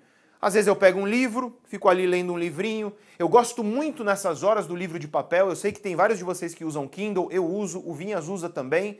Mas assim, o livro de papel nessa hora ele é bom porque ele traz mais foco mesmo. Se você não quiser livro nenhum, bota uma música gostosa 15 minutinhos de luz, você vai levantar e você já vai começar a se sentir melhor. Você já vai começar a se sentir um pouco mais energizado. Beleza, aí o que você vai fazer? Lembra, primeiro se hidratar, depois isso.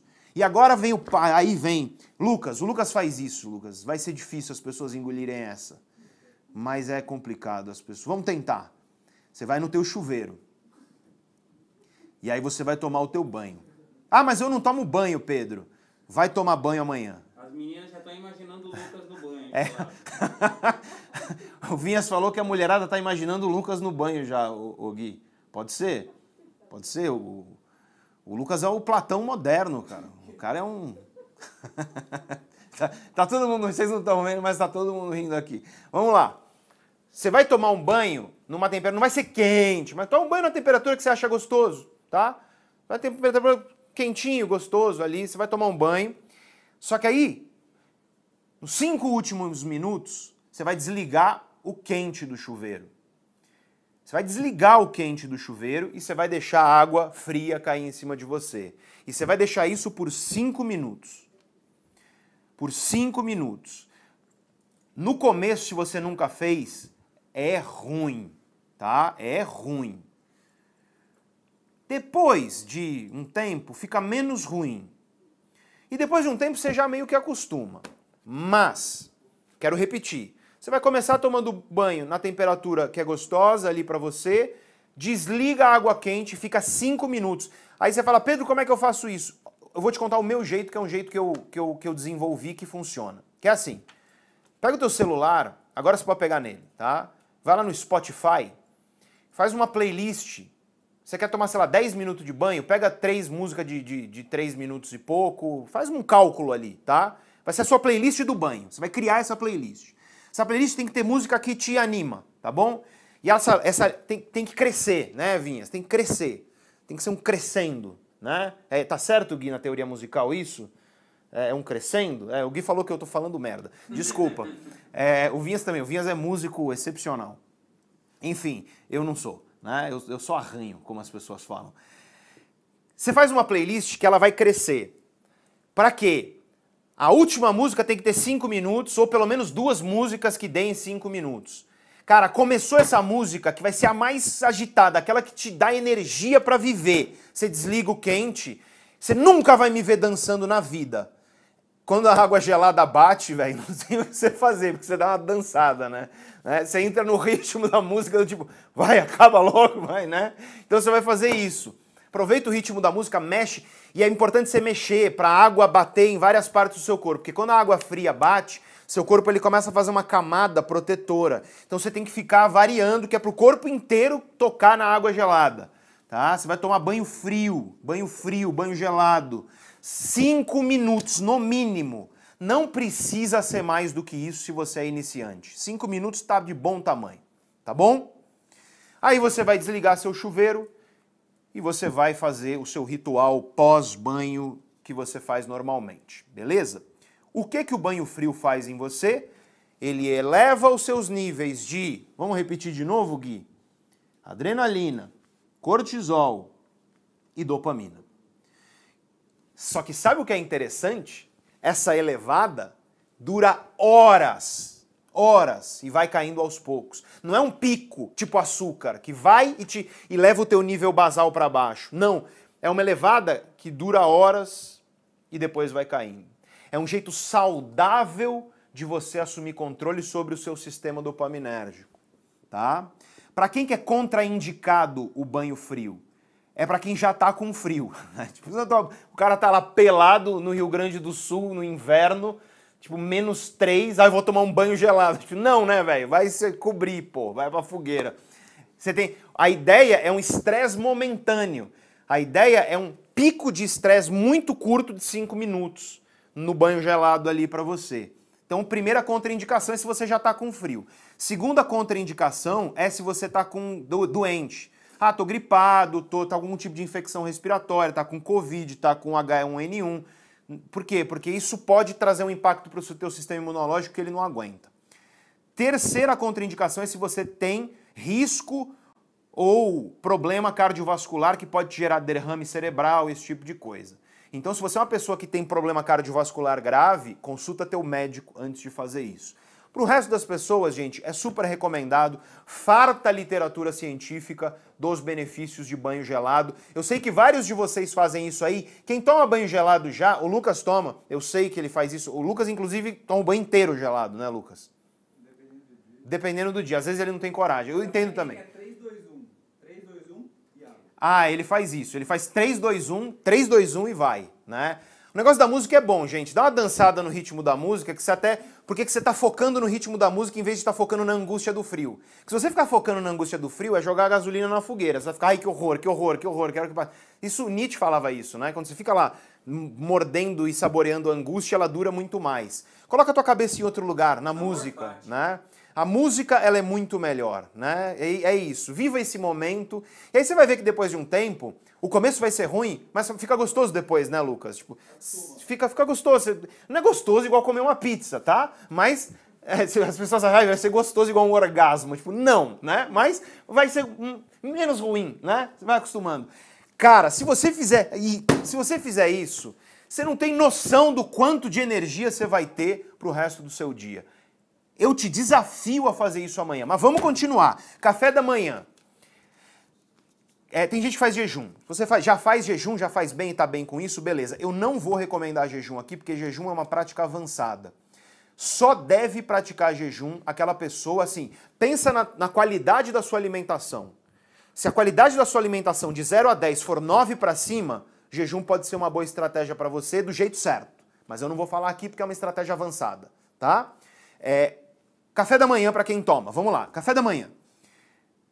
A última coisa que você tem que fazer, a pior coisa, Vinhas. O cara chega, café da manhã de brasileiro, pão ou tapioca, margarina, presunto, leite com achocolatado.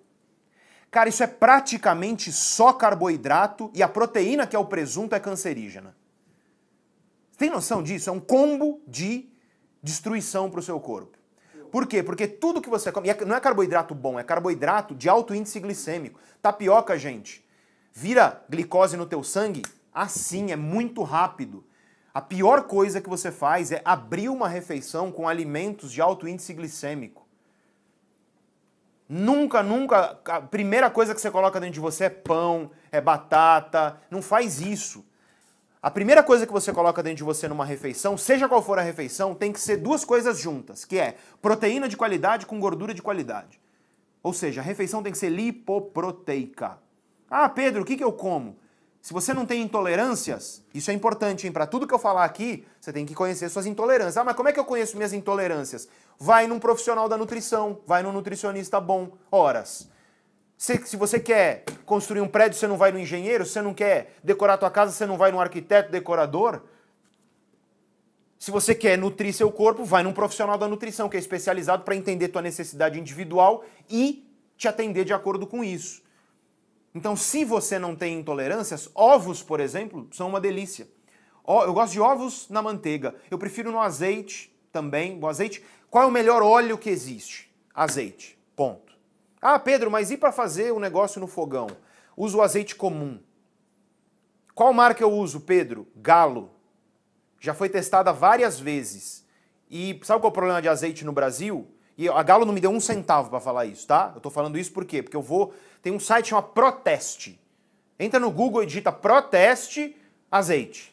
Você vai entrar lá no estudo dos caras. Os caras, eles fazem estudo, Vinhas, de vários produtos para ver a integridade do produto. Cara, tem azeite que nem azeite é e estão vendendo no supermercado.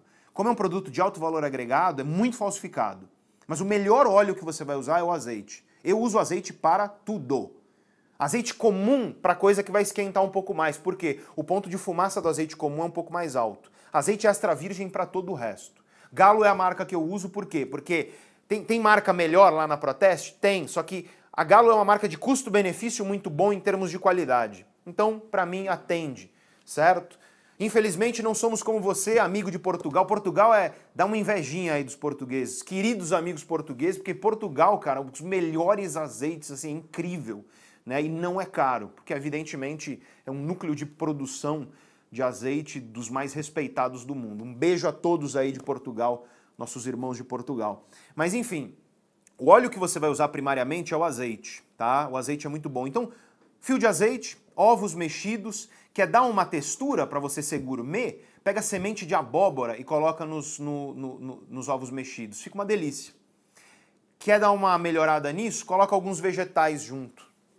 Pode ser um, algumas cenouras refogadas, pode ser um, uma vagem refogada, um quiabo refogado, um brócolis refogado, uma couve refogada. Esse é um bom café da manhã. Por quê? Tem gordura de qualidade, proteína de qualidade. Eu gosto muito de colocar mais clara do que gema. Então, sei lá, se eu vou fazer um ovo mexido, eu coloco quatro claras, duas gemas, por exemplo. Tá? Porque aí você tem mais proteína e você reduz um pouco a gordura nesse sentido. O que abre as suas refeições tem que ser lipoproteico, tem que ser gordura e proteína. É isso. Regra. Vou comer, olha para o prato. É gordura e proteína de qualidade? Não. Então primeiro eu vou encontrar uma gordura e uma proteína de qualidade. Sabe o que eu faço quando eu vou a um restaurante que eu vou comer uma massa, Vinhas? Antes eu tomo uma dose de proteína, mesmo, de suplemento. É super importante. Faz isso que você vai melhorar muito, inclusive, a tua digestão. Se você é aquela pessoa que, ah, você mete lá um macarrão, começa a sentir uma certa azia, a proteína vai ajudar a reduzir isso também, tá? Bom, é isso de manhã, tá? Outra coisa que você pode fazer é alimento rico em tirosina, porque tirosina é um aminoácido que é precursor de dopamina. Eu não vou falar quais são esses alimentos aqui, senão vai ficar muito longa a aula, mas você pode pesquisar no Google alimentos que são ricos em tirosina. Beleza. Uma coisa que você precisa eliminar são os pró-inflamatórios, tudo que promove inflamação. E uma das coisas que mais promove inflamação é gordura, óleo, desses que vem em garrafa de plástico. Soja, milho, canola e por aí vai. Eu sei que parece exagero, mas na minha casa não tem. Na minha casa você não encontra. Tá? Por quê? Porque a questão é a seguinte: você tem duas categorias de óleos. Você tem os ômega 3 e os ômega 6. Para você ser uma pessoa saudável, você precisa de um equilíbrio dos dois. O que acontece é que hoje em dia, nas dietas ocidentais, nós temos cerca de 17 vezes mais ômega 6 do que ômega 3. Ômega 6 é pró-inflamatório. Ômega 3 é anti-inflamatório. Qual que é a realidade hoje, Vinhas? As pessoas vivem com inflamação crônica. Inflamação crônica está na raiz de, vamos lá, depressão, ansiedade, déficit de atenção, todos os problemas que afetam o cérebro, Alzheimer, Parkinson e outras doenças neurodegenerativas, infarto do miocárdio e outros problemas cardiovasculares, e eu poderia continuar na lista aqui. Esses óleos pró-inflamatórios você tem que jogar fora todos. Sabe o que é pró-inflamatório? Margarina. Marga... Se não é para você comprar manteiga, não compra. Tá? Manteiga de qualidade. Você tem que olhar se não tem gordura trans na manteiga, porque algumas têm. Margarina é um veneno que você tem que tirar da tua vida. Óleo de garrafa plástica, margarina, você não tem que usar isso, isso é pró-inflamatório. O que é pró-inflamatório também? Açúcar. Ah, e o demerara? Também. Ah, e o mascavo? Também. Ah, e o cristal? Também. Hum, se, se é calórico, você tem esse potencial pró-inflamatório. Ah, Pedro, mas com o que, que eu vou adoçar? Pode ser aspartame? Não. Pode ser sucralose? Não, que também é pró-inflamatório. Então o que, que você vai fazer? Você vai usar stevia. Steviol, 100% steviol. Ah, mas tem retrogosto. Ah, meu amigo, você quer o quê? Você quer que a vida seja de tudo, tudo gostoso. Tudo é delicioso, né, Vinhas? Tudo tem que ser delicioso. Ah, e tem que ser igual. Eu quero comer um cheesecake e eu quero ter o corpo do Lucas. Não dá, né, velho? Não dá. Não tem como. Então, assim, cara, tem o gostinho lá do Esteviol, velho, mas, pô, eu aguento. Eu tô tomando há tanto tempo que você nem sente mais. Teu cérebro subtrai esse gosto aí, tá bom? Esteviol é bom. É... Maravilha. É... Eritritol, aquele grade A, o melhor de qualidade, é bom. Talmatina é bom. Esteviol é bom. São os três adoçantes que eu recomendo, que a literatura científica mostra que eles não trazem prejuízo para a sua saúde. Tá? Vou repetir. Eritritol, de qualidade alta tá? Talmatina e Esteviol. Tem, tem, bons adoçantes que são uma combinação dos três, né? A marca Pura Vida, por exemplo, tem um adoçante excelente chamado Zero, que, que é uma combinação dos três. Esse não deixa retrogosto, tá? Ele não é barato, mas ele é muito bom, beleza? Ok, então você vai ficar sem comer açúcar até domingo? Por favor, por favor, confia no professor e vamos fazer esse desafio? Sem comer açúcar até domingo, tá? Então, tem gente pedindo coisa? Tem gente querendo ver o Lucas. não vai, não vou fazer isso. Não vou fazer isso. O Lucas, tá vermelho aqui, velho. A gente tá expondo o Lucas. Ele vai, ele vai me bater depois, gente. O cara é forte. Não faça isso. Vamos lá. Beleza, vamos lá. Elimina pró-inflamatório das suas, da, da, das, suas, das suas refeições. ok? Vamos lá, almoço, mesma coisa. Mesma coisa, mas no almoço, olha assim seu prato. Agora vamos, vamos, objetivo, Vinhas, pra gente, sabe, com chave de ouro a gente vai encerrar. Olha pro teu prato, metade do prato é vegetal. Quais vegetais? Verde folhoso. Quais, Pedro? Couve, brócolis, espinafre. Ou os três, se você puder. Tá? Ah, brócolis é caro, então vai couve. Couve não é cara. Couve não é, quer dizer, é caro no Brasil, tipo, tudo é caro, né? Enfim, mas, pô, uma couve não é tão cara assim, tá? Couve refogada ali, no azeite, com alho, delícia, tá? Metade do prato é isso, metade. Amanhã você vai fazer isso, metade, tá? Um quarto do prato, proteína de qualidade. Aí de manhã tem ovos. Ah, mas Pedro não gosta de ovo, tenho intolerância. Cara, um frango desfiado com cenoura de manhã, por exemplo. Show de bola, tá? Ali, refogado no azeite. Pode ser também um peito de frango. Proteína e gordura de qualidade, né? Mesma coisa aqui. Peito de frango, um peixinho, é, pode ser ovos também, né? Uma carga de proteína, tá? E aí no que sobrou do seu prato, você vai colocar carboidrato de qualidade. Quais são os melhores carboidratos que você vai colocar? São as leguminosas. Leguminosas, vinhas. Por exemplo, o nosso querido, amado, perfeito, maravilhoso. Perfeito não, mas muito, muito bom feijão. Pedro, arroz e feijão é bom? Quando tem muito feijão e menos arroz? Excelente. Excelente. Então, cara, mete um monte de feijão e um pouquinho de arroz. Ou pode ser lentilha, pode ser grão de bico, tem outras leguminosas aí que são interessantes, tá? Ah, mas eu queria comer ali, Pedro, um purezinho. Inhame, ótimo. Mandioca também é bom. Recomendo esses dois, tá bom? Esse é o seu prato de almoço. Jantar. Jantar tenta ir para uma coisa mais leve. Se você comeu brócolis, couve e tal no almoço, numa boa quantidade, metade lá do seu prato, no jantar, pode ser uma salada, por exemplo, né? uma salada de folhas variada e tudo mais, tá? Proteína de novo, mesma, toda refeição, cara. Proteína, gordura de qualidade. Beleza? Então, vamos fazer aqui o beabá do teu dia. Você vai acordar. Vamos, vamos recapitular rapidão assim, veloz, vinhas. Vai acordar. 30 minutos importantíssimos. Acorda, não, não, to não toca no celular. Se espreguiça vai se hidratar, toma um copalho de água. Depois dali, vai tomar luz natural na sua cara. Mas não tem o sol direto, só de você estar tá debaixo da, da, das nuvens, o sol está vindo através das nuvens, ele está olhos abertos. Se quiser, toma o seu cafezinho ali. Você, ah, prefiro chá preto, pode ser. Ah, prefiro chá verde, pode ser. Ah, mas eu gosto de tomar energético, aí não, né? Aí vai ter açúcar, aí tem um monte de porcaria que vai prejudicar a sua saúde se você tem o café, se você tem o chá, se você tem fontes de cafeína decentes, tá? E aí você vai tomar o seu café da manhã, você vai tomar o seu café da manhã, você vai, depois do café da manhã, lembra, hein? Lipoproteico, seu café da manhã, você vai parar de ficar comendo tapioca quando você acorda, porque teu índice glicêmico vai lá para o céu. E sabe o que acontece quando teu índice glicêmico vai lá para o céu? Você vai ter Sabe? Lembra que eu falei? Dopamina, né? Dispara e depois cai, e aí o teu nível basal diminui, aí você fica arrastado o dia inteiro. Aí você vai ter fome logo depois e tudo mais, tá? Quando você come alimentos de índice glicêmico baixo, você fica saciado por mais tempo. Os estudos mostram isso de maneira clara. Quando você come alimentos de índice glicêmico alto, você tende a ter desejo por comida mais rápido.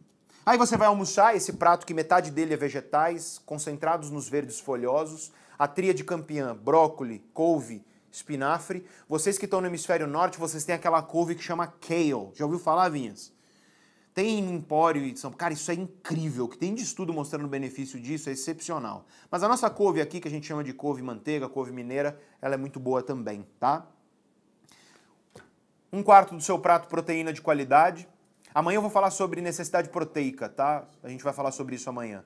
E o resto um carboidrato de qualidade. Pode ser bastante feijão com um pouquinho de arroz, pode ser grão de bico, pode ser lentilha, pode ser um purê de inhame, pode ser, pode ser um purê de mandioca, né? É, no almoço, veja só, não é nada do outro mundo, tá? Eu não estou te falando para fazer nenhuma mirabolância aqui. Você vai cortar o açúcar aí nos próximos dias. Eu sei que, ah, eu sou viciado e por aí vai, mas se você fizer essas coisas que eu falei de manhã, vai ser mais fácil eu, ah, aula de mudança de hábito. Estou dizendo isso por quê? Porque vai ser mais fácil você mudar seus hábitos se você fizer isso, porque você vai equilibrar aquela balança que te deixa ou na apatia ou na ansiedade. Você vai ficar lá naquele centro de uma forma um pouco mais contundente. Beleza. Aí você vai, depois do seu almoço, aí tem muita gente que fala, Vinhas, posso dar uma cochilada? Depende muito de como é a qualidade do seu sono. O que eu digo é, nunca passe de 30 minutos. 40 no máximo. Você tira a soneca? Eu tenho uma soneca que eu chamo da soneca das 17 horas. Cara, 17 horas quando eu acordo umas 7 é o melhor sono. Dura 15 minutos. Eu deito 15 minutos, tô bem e consigo dormir. Não prejudica o meu sono. Se você é uma pessoa de sono prejudicado, aí a recomendação é ou 30 minutos ou menos ou nada. Tudo depende da qualidade do seu sono. Tá? Mas pode ser uma boa iniciativa. Os espanhóis fazem isso, a tal da siesta, e, e estão entre as nações mais saudáveis do planeta, especialmente por conta da dieta do Mediterrâneo, que é considerada uma das mais saudáveis que tem. Tá bom? Vamos lá. Cafeína, gente. Aí vem o, o, o, o problema. Cafeína pode ser bom? Pode. Cafeína pode ser ruim? Pode. Depende de como você usa. O café, a cafeína, ela é um estimulante, um psicoativo. É por isso que você não pode dar para criança e por aí vai. Porque é uma droga, tá? Eu quero que você saiba que cafeína é uma droga. É apenas uma droga legalizada, a mais consumida no mundo e por aí vai. Mas a cafeína, por ser um estimulante psicoativo, todo estimulante é dose dependente. O que isso significa? Significa que o sistema do nosso cérebro ele se adapta ao estimulante. De modo que, se você usa todo dia, teu sistema se adapta e você começa a precisar de uma dose maior para você obter o mesmo efeito. Ou seja, a minha recomendação é que um dia na semana você fique sem cafeína, zero. Zero cafeína. Nesse dia, se você tem o desejo, toma café descafeinado. Toma o café descafeinado, que dá vontade e tudo mais. Isso vai ajudar a regular o teu sistema para que você continue obtendo os efeitos positivos da cafeína. Que é o seu desejo. Porque o problema é que as pessoas hoje bebem café de litrão, né? E aí o teu cérebro se adapta e você não tem mais o benefício. Você começa a precisar do café para funcionar. E aí você virou um dependente no sentido ruim da palavra. Então, um dia sem café por semana, se puder dois. Ou o que eu faço? Eu faço um dia sem e um dia metade da dose. Tomo metade do que eu tomo tipicamente. É o que eu faço que funciona para mim. Eu percebi que esse, essa é a medida para mim. Vai encontrando a sua medida, tá? Tem gente, é raro, mas tem gente que, olha, toma um café por dia, tem o efeito gostoso e tá bem e continua tendo. Então, tudo certo. Se você parar um dia, talvez você tenha um efeito um pouquinho melhor. Você pode experimentar. Você vai parar de tomar cafeína e qualquer estimulante entre as 14 e 15 horas, entre as 2 e 3 da tarde. Se você tem problemas de sono, você vai parar meio-dia. No máximo uma da tarde. Se você fizer isso, você já vai perceber que teu sono vai melhorar. Por quê? Porque o café fica no teu sistema, no teu corpo, por muitas horas. Se você tem cafeína no teu corpo quando você está dormindo, aí tem uns amigos meu, tenho grandes amigos que eu ia jantar com eles, terminava o jantar, 11 horas da noite, ah, me vê um café. Cara, eu azucrinei tanto que hoje eles pedem descafeinado. Mas tanto. Cara, isso ofende a mim, sabe? Isso dói no meu coração. Ai, mas eu durmo bem. Não, não dorme, meu amigo. Sabe por que você acha que você dorme bem? É porque você tem esse delírio de que saúde é o seu corpo em silêncio. E não é. Não é porque você não está experienciando um sintoma que você está saudável. Esse é um conceito de saúde de, de séculos atrás. Sabe por quê? Eu vou te dar um exemplo contundente. Alzheimer é resultado de umas moléculas que se acumulam no seu corpo, né, no neurônio especificamente, tá? Umas proteínas específicas que elas são chamadas de beta-amiloides. E essas proteínas vão se acumulando e elas levam à degeneração do neurônio. E aí o cérebro é como se o cérebro secasse. É um negócio impressionante quando você vê a foto de um cérebro de uma pessoa que faleceu por Alzheimer e compara com um cérebro saudável, Vinhas. É, sabe quando começam a se acumular os beta-amiloides que vão desencadear o Alzheimer depois? Entre 30 e 40 anos de idade. Que sintomas você tem de Alzheimer agora, com 30, 40, 50 anos de idade? Nenhum. Mas saiba, já está acontecendo dentro de você agora. E uma das coisas que mais faz acumular essa, não vou falar o palavrão, no seu cérebro, sabe o que, que é? Sono por tempo insuficiente ou má qualidade do sono. E aí o cara tá lá tomando café à noite, eu fico bravo, velho. Ah, não, eu tô bem, eu não sinto nada. Não é porque você não sente nada que você não tá destruindo a sua saúde. E aí eu quero aqui colocar, diretor, a frase do Antônio Abujanra para você que é teimoso, tá? Para você que é teimoso, é, e vai, vai continuar? Então é o seguinte, coloco aqui a frase do Antônio Abujanra. A vida é sua, estrague-a como quiser. Né? Meu amigo, eu sou professor. O máximo que eu posso te fazer é te dar o conhecimento. Se você quer trazer isso para a tua vida ou não quer, aí é a sua decisão. Mas é isso que eu estou te falando. Você pode levar o né? cavalo até a beira do lago, beber é com ele, né? Exatamente. Você leva o cavalo na beira do lago, mas se ele vai beber água ou não, aí a decisão é dele. É isso. O que eu vou dizer então aqui para você é que aí você fechou por volta das 15 horas o primeiro ciclo. Vamos pensar assim, Vinhas? Se a gente pensar ali que a gente está falando de uma pessoa que acordou às 7 da manhã, fase 1 acabou. Fase 1 acabou, que é 0 a 8 horas que, que você vai colocar nessa fase 1? Os hábitos novos que você quer colocar, mais difíceis que tem. Aqueles que você mapeou, lembra que eu te falei, para você ver qual é a força do hábito? Aqueles, sabe que são os mais fracos mesmo, os mais difíceis. E eu vou te dizer uma coisa: toma cuidado com querer mudar mil coisas ao mesmo tempo. É muito mais eficiente você focar em uma, transformar e aí você depois progredir. Ok? Beleza. Aí vem a fase 2. A fase 2 é da. Se você acordou às 7. Ah, mas eu acordei às 8. Aí vai ser das 8 às 16. Ah, mas eu acordei às 9. Aí vai ser das 9 às 17. Eu não recomendo que você acorde depois das 9 horas da manhã. Acorda 7 horas mais ou menos 2. Essa é uma excelente medida que os estudos científicos mostram que dá para ser muito saudável desse jeito. E se te disserem, ai, você tem que acordar 5 horas da manhã para você ser produtivo e feliz, baboseira. Eu acordo 8, 8 e meia. Tô muito bem, tô saudável, sou super produtivo.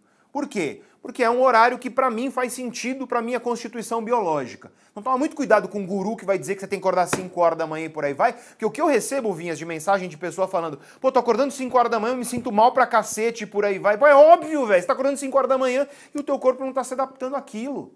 Respeita um pouco o teu corpo. 7 horas da manhã, mais ou menos 2 horas, é uma boa hora para acordar e aí você faz o cálculo das fases aí. Ok, fase 2. A fase 2. Ah, uma coisa importante, tá? Uma coisa importante na fase 1. Um. Se você conseguir, faz a tua atividade física na fase 1. Um. Nas primeiras 0 a 8 horas.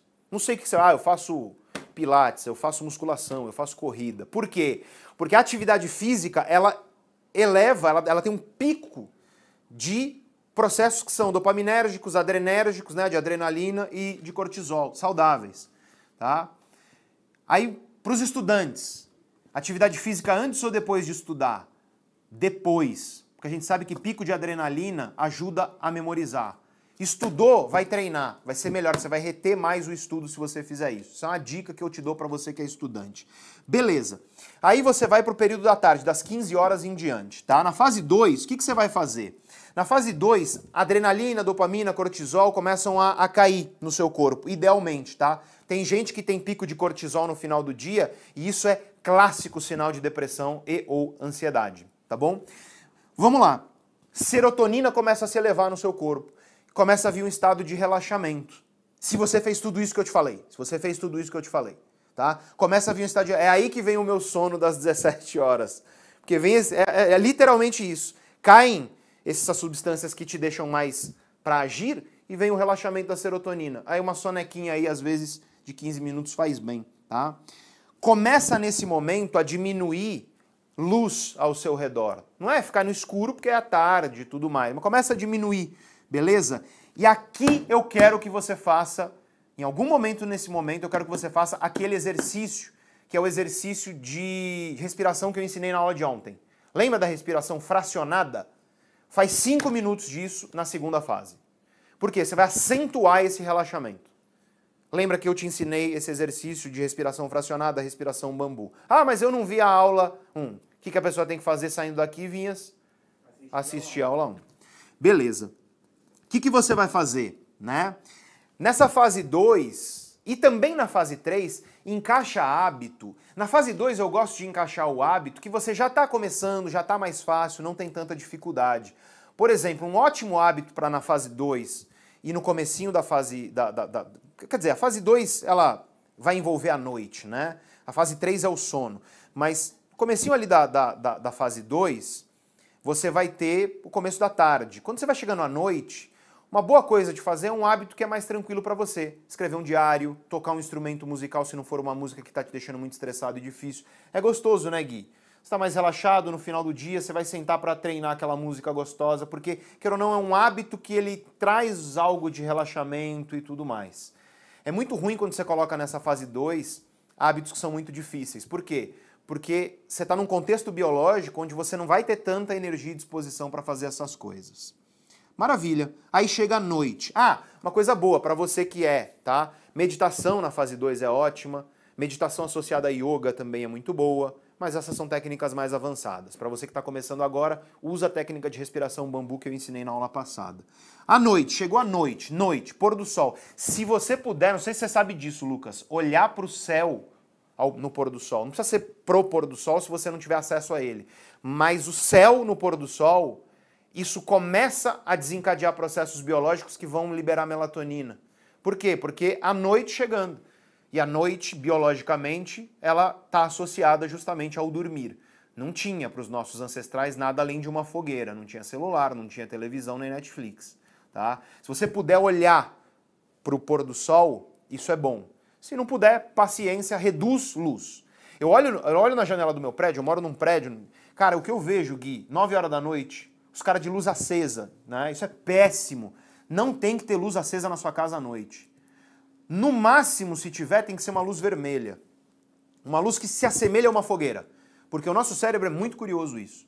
Tá? O nosso cérebro, como a gente ficou tantas centenas de milhares de anos ao redor de fogueiras, luz vermelha também está associada à liberação de melatonina. Melatonina é um hormônio que está associado ao sono, produzido naturalmente. Né? Se você souber fazer as práticas corretas. Se você tomou banho gelado lá de manhã, se você fez as coisas de manhã que eu falei, a luz especialmente nos 30 minutos, você começa a secretar melatonina à noite. Com luz menor, mais ainda, certo? E aí, gente, Banho quente, sauna, calor à noite é uma das melhores coisas que você faz. Tem gente que toma banho gelado à noite. Não, é péssimo. Você vai levar o teu corpo a produzir um estado de alerta. O que você quer é relaxar. Sauna é muito bom para a saúde. Você não tem noção do quanto que sauna é bom para a saúde. Eu poderia dar uma aula sobre sauna, tá? Um banho quente também serve. Esse pequeno momento de calor vai trazer um relaxamento, vai ajudar também você a entrar num estado de relaxamento para o sono. E aí, eu quero que você tenha um alarme no seu celular que é para você começar os seus rituais de dormir, sabe? Que horas eu tomo banho, Pedro? Duas, três horas antes de deitar é bom tomar um banho quente, tá bom? Coloca o despertador. Qual que é o ritual do sono? Você vai desligar.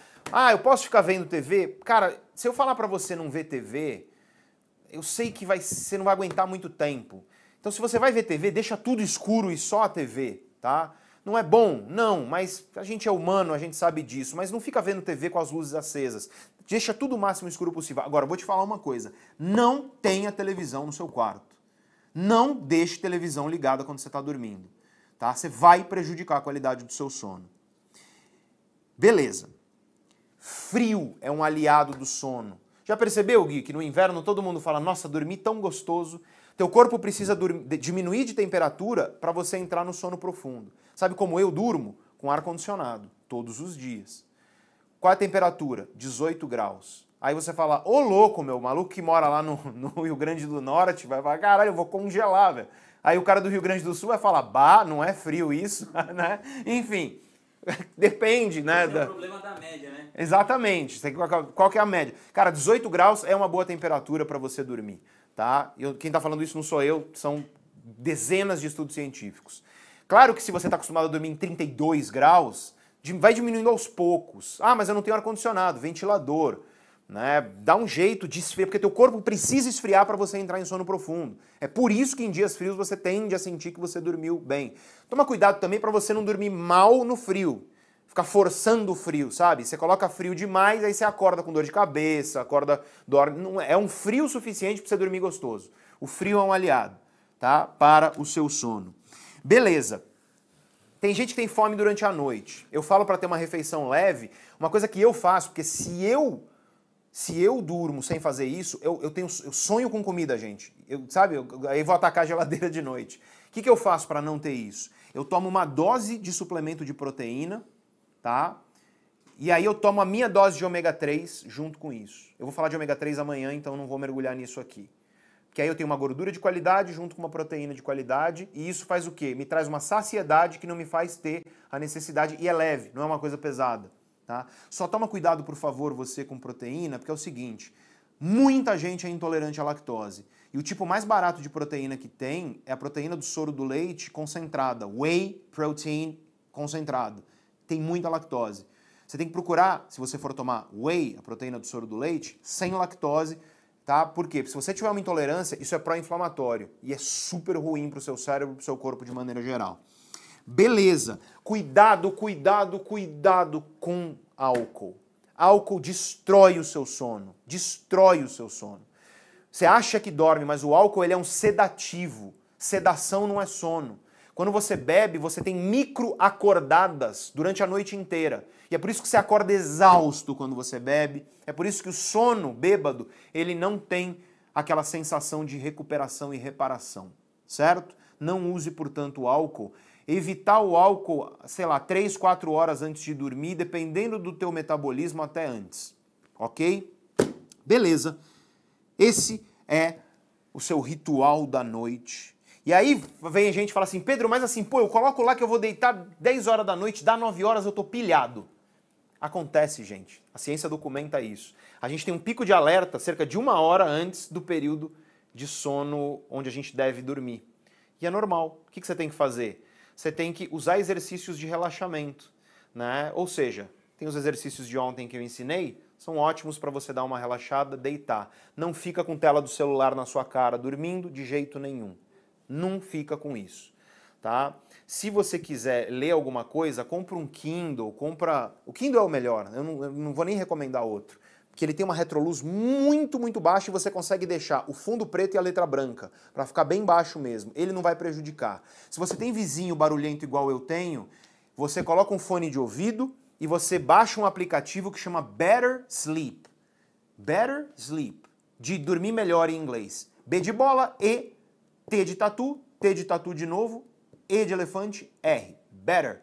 Sleep. S, L, E, E, P de Pedro. Better Sleep. Esse aplicativo você consegue montar um combo. O meu combo, ô Lucas, é cachoeira com fogueira, com grilo, sons da natureza. Porque sons da natureza, ruído branco não atrapalha o sono. Inclusive ajuda muita gente a dormir. Esse aplicativo é ó, show de bola para você. Beleza é isso no seu dia. Se você fizer isso, meu amigo, mudar hábito vai se tornar 20 vezes mais fácil. Se você fizer tudo isso. E esse é o meu desafio para amanhã. Agora eu quero que você me diga aí, eu me comprometo. Eu me comprometo, só que eu quero que você se comprometa a fazer o desafio e estar tá comigo amanhã à noite. Esse é o seu compromisso. Vamos lá se compromete aí comigo e manda uma chuva de cérebro para mim. E aí, eu quero colocar aqui para a gente começar a arrumar para o nosso encerramento. Ô diretor, coloca a frase do Oscar Wilde, porque fazer isso, cara, durante o teu dia é começar a ter carinho por si mesmo, é começar a amar você mesmo, de verdade. E essa frase do Oscar Wilde, eu acho ela maravilhosa. Amar a si mesmo é o começo de um romance para toda a vida. Quando você começar essa rotina, você vai começar a ter carinho pela vida muito mais do que você tem. Eu sei que no começo pode ser difícil, pode ser chato, mas é um desafio. É um desafio. Vamos fazer isso amanhã, vamos fazer isso. Vamos, vamos, Vinhas. Amanhã até domingo, tá? Tô te desafiando a ficar quinta, sexta, sábado e domingo. São quatro dias da sua vida, se esforçando um pouquinho para ver o que isso vai fazer na sua vida. E aí amanhã você vem me contar. Então se compromete aqui, fala comigo aí. Eu me comprometo. Eu quero que você se comprometa a estar aqui amanhã comigo, 8 horas da noite na nossa live, onde eu vou falar, Vinhas, da ciência da inteligência emocional. Hoje a gente falou sobre hábitos. Amanhã a gente vai falar sobre emoções. Eu vou te dar um mapa para você entender tuas emoções e como você assume o controle da sua vida emocional. Uma aula imperdível. Acho que você já entendeu aqui qual é a nossa pegada. Hoje a aula foi pesada, hein, Vinhas? Hoje teve conhecimento, hein? Imagina só. Então a gente vai continuar nessa pegada. Eu quero lembrar para você que essas ferramentas que eu dei aqui, elas estão sendo desenhadas. Mostra a Gabi, Tonico. Aí, elas estão sendo desenhadas para você. Tá? Então, a gente vai ter os resumos ilustrados e eles vão ser enviados para você no grupo de WhatsApp. Onde você entra no grupo de WhatsApp? Olha aí no chat. No topo do chat tem uma mensagem fixada da Neurovox para você entrar no grupo de WhatsApp. Tá? Se você está assistindo esse vídeo depois, vai estar tá fixado no topo dos comentários também.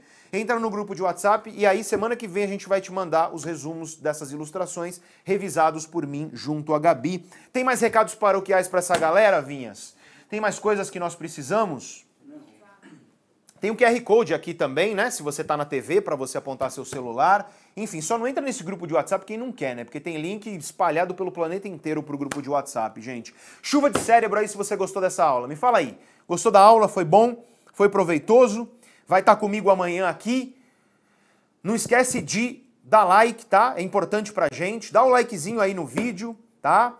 Vamos ver se eu tenho algum recado a mais aqui né? Gente, ah, uma coisa aqui antes de terminar, uma isso é super importante, tá? Seguinte, quando essa live aqui acabar, fica aqui, porque vai aparecer já o trailer da manhã. E aí você vai ativar a notificação de amanhã, se você não ativou ainda. Fica aqui no final, final de, de, de hoje, termina a live, assim que acaba, aparece o trailer da de amanhã, e aí você já ativa a notificação que é para você não perder. Não deixa de fazer isso. Chuva de cérebro aí,